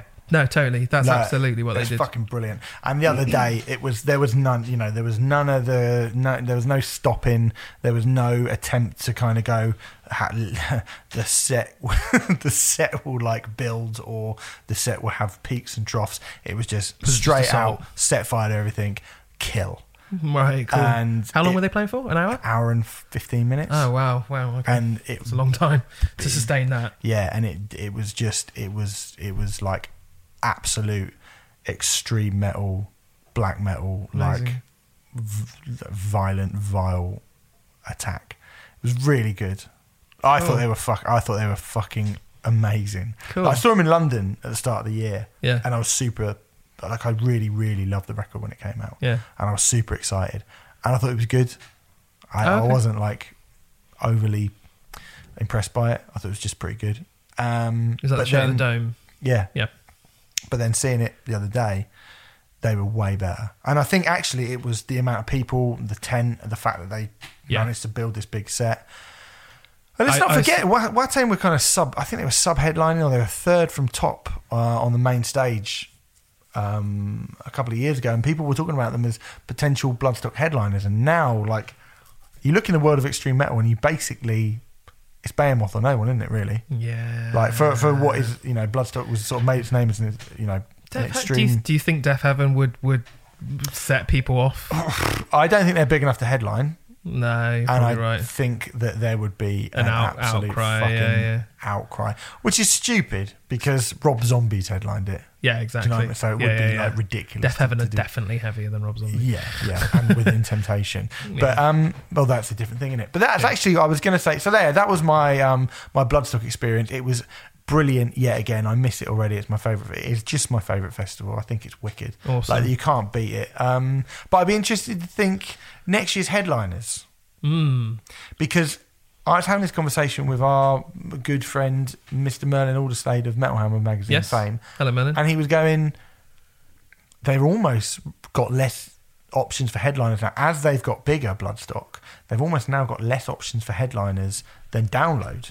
If you're looking at the sort of big rock festivals, Hmm. because Download still will be able to go Maiden, Metallica, uh, Kiss, um, you know, Mm. probably not Aerosmith now, but like um, Avenged Sevenfold will obviously always be able to do it, Yeah. and there will be like those old classic bands Yeah. that they can kind of rely on. They can lean on. For another Slipknot. five, six, seven years, maybe. Yeah. The, the, in terms of the Metallicas and Iron yeah, yeah. and. Slipknot, and obviously they want to get Foo Fighters, and they want Yeah. to get Pearl Jam, and they want to Yeah. get Blink One Eighty Two, and they want to get Green Day, and they want to get those sort of bands. Bloodstock can't book the bigger, newer band. A lot of the bands that have ended up getting to a certain size have kind of plateaued and haven't got any bigger. Mm. So Gojira really, Gojira and Ghost, uh, and it's taken them on and off. Like when they did it last year, it took them fucking years, twenty years, to get to the point where they could headline. We were kind of going through it and thinking of new headliners.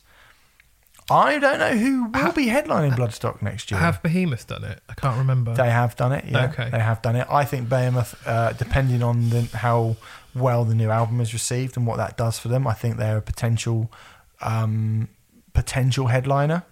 yeah. uh, I definitely. wouldn't say it's nailed on. I wouldn't say it's a guarantee at this point. Okay. I mean, we both got sent the spoiler alert. We both got sent the. Uh, this isn't a spoiler. This is just a fact. We got sent the Behemoth album today. I've listened to it once already, Mhm. so I know what it sounds like. Mhm.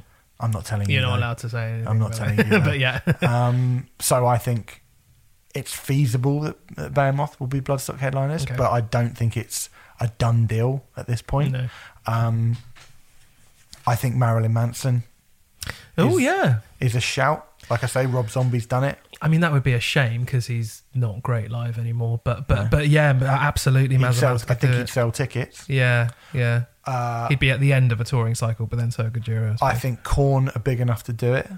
I'd love to see Korn do it. I think Korn are big enough to do it. I think pe- it would it would kick up a fucking. I think Yeah. there'd be a stink online Yeah. if Korn did it for a bit, but I still think loads of people would turn up and watch them. And they're I'm in not the studio sure. as well. Yeah, I'm not sure that they'd want to do it. I don't know. No. Jonathan Davis has never seemed like the sort of person that cares that much about being metal. When I Do you know spoke what to mean? Jonathan Davis, he said he didn't consider Korn a metal band, which I thought was mad. But but he, he doesn't view Korn as a metal band at Yeah. all. I think half of them aren't fussed by sort of metal, so I don't think there'd be anything they'd be particularly No, interested in doing. no.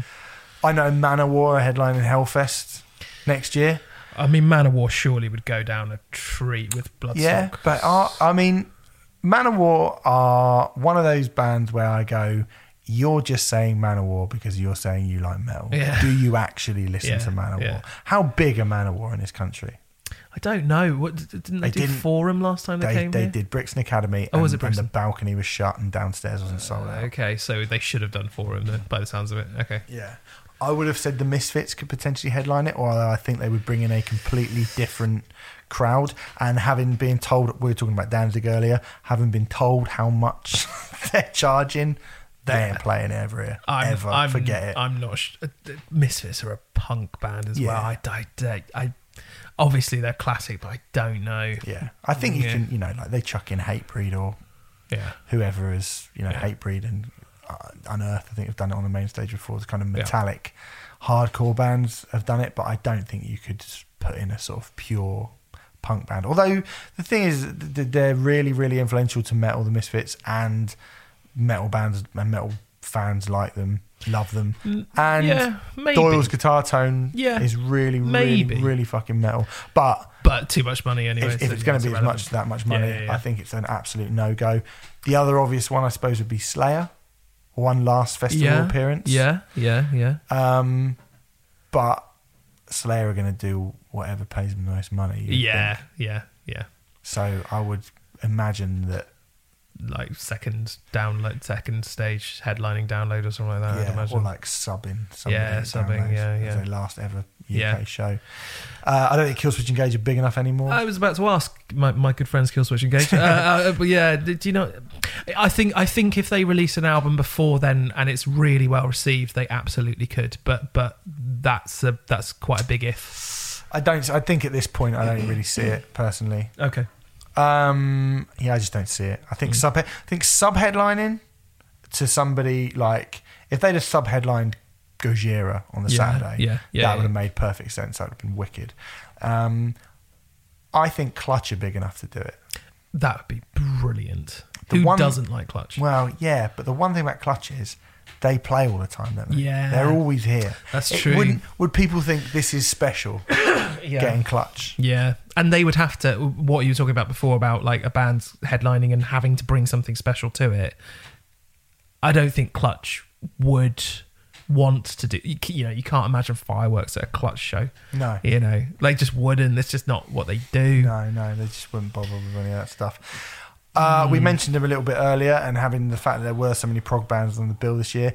Dream Theater, Mm, yeah, I definitely think, a plus. like I, I think if you put the right bill together with Dream Theater, I think it's Yeah. it's potentially something that people would go for. I think you know if you put um, uh, like Symphony X or something like that Yeah. alongside with them, or you know if you put a lot of the kind of some, maybe some of the proggier bands Mhm. um, uh, along with them, then I think that's maybe something that could potentially maybe work, like Amorphis, uh, Yeah. that kind of stuff. Yeah, I think yeah, that yeah. might be something that could work potentially. The thing about Dream Theater is they've got very fickle fans, haven't they? I believe. Do they? I think they do. Yeah, I think Dream Theater fans just like to go and see Dream Theater, and Oh, I see. do you know what I mean? Like okay. they, they'll just sort of go.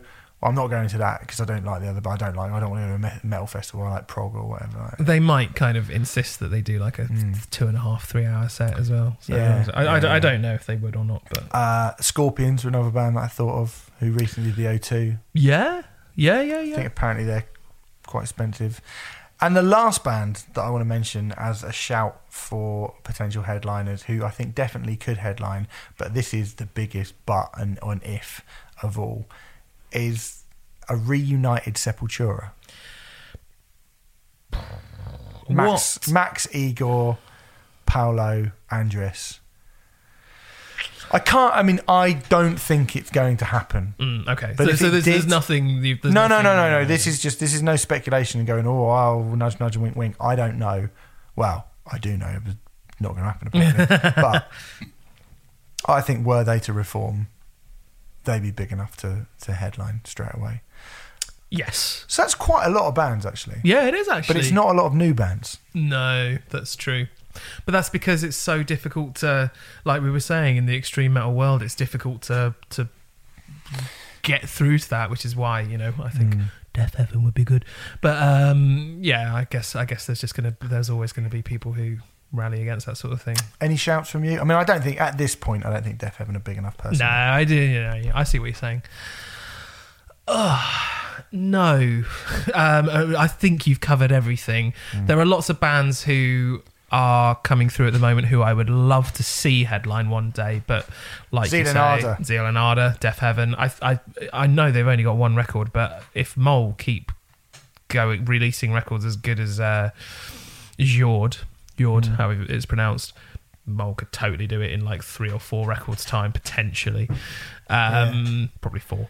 Um, How but about a reform strapping young lad? I would love to see that. Imagine but that. but Devin wouldn't be interested. No, no, it's to be true. honest, I think Devin um, might be big enough, but if you hadn't disbanded the Devin, But Townsend I was about to say, I think Devin Townsend project totally could, especially if they'd done like a special set in some way. Mm. And I, I mean, I'd love to see it. I'd love everything Devin does, basically. But he's concentrating on his sort of orchestral thing at the moment. Yeah. Like what he is doing just at the moment. Obviously, we haven't heard a note of it, but it doesn't sound suited to Bloodstock. Mm. So I think wrong time at the moment. and the final band actually, uh, who are going to headline, Bewitched. nearly as bad as that. Um, Sabaton are going to headline. Do you think so? Of Yeah, they are. Like what, I, what venues do Sabaton play? Brixton Academy. No. Yep, Fuck off. they do. Oh. All right. Last time they were over, they played Brixton Academy.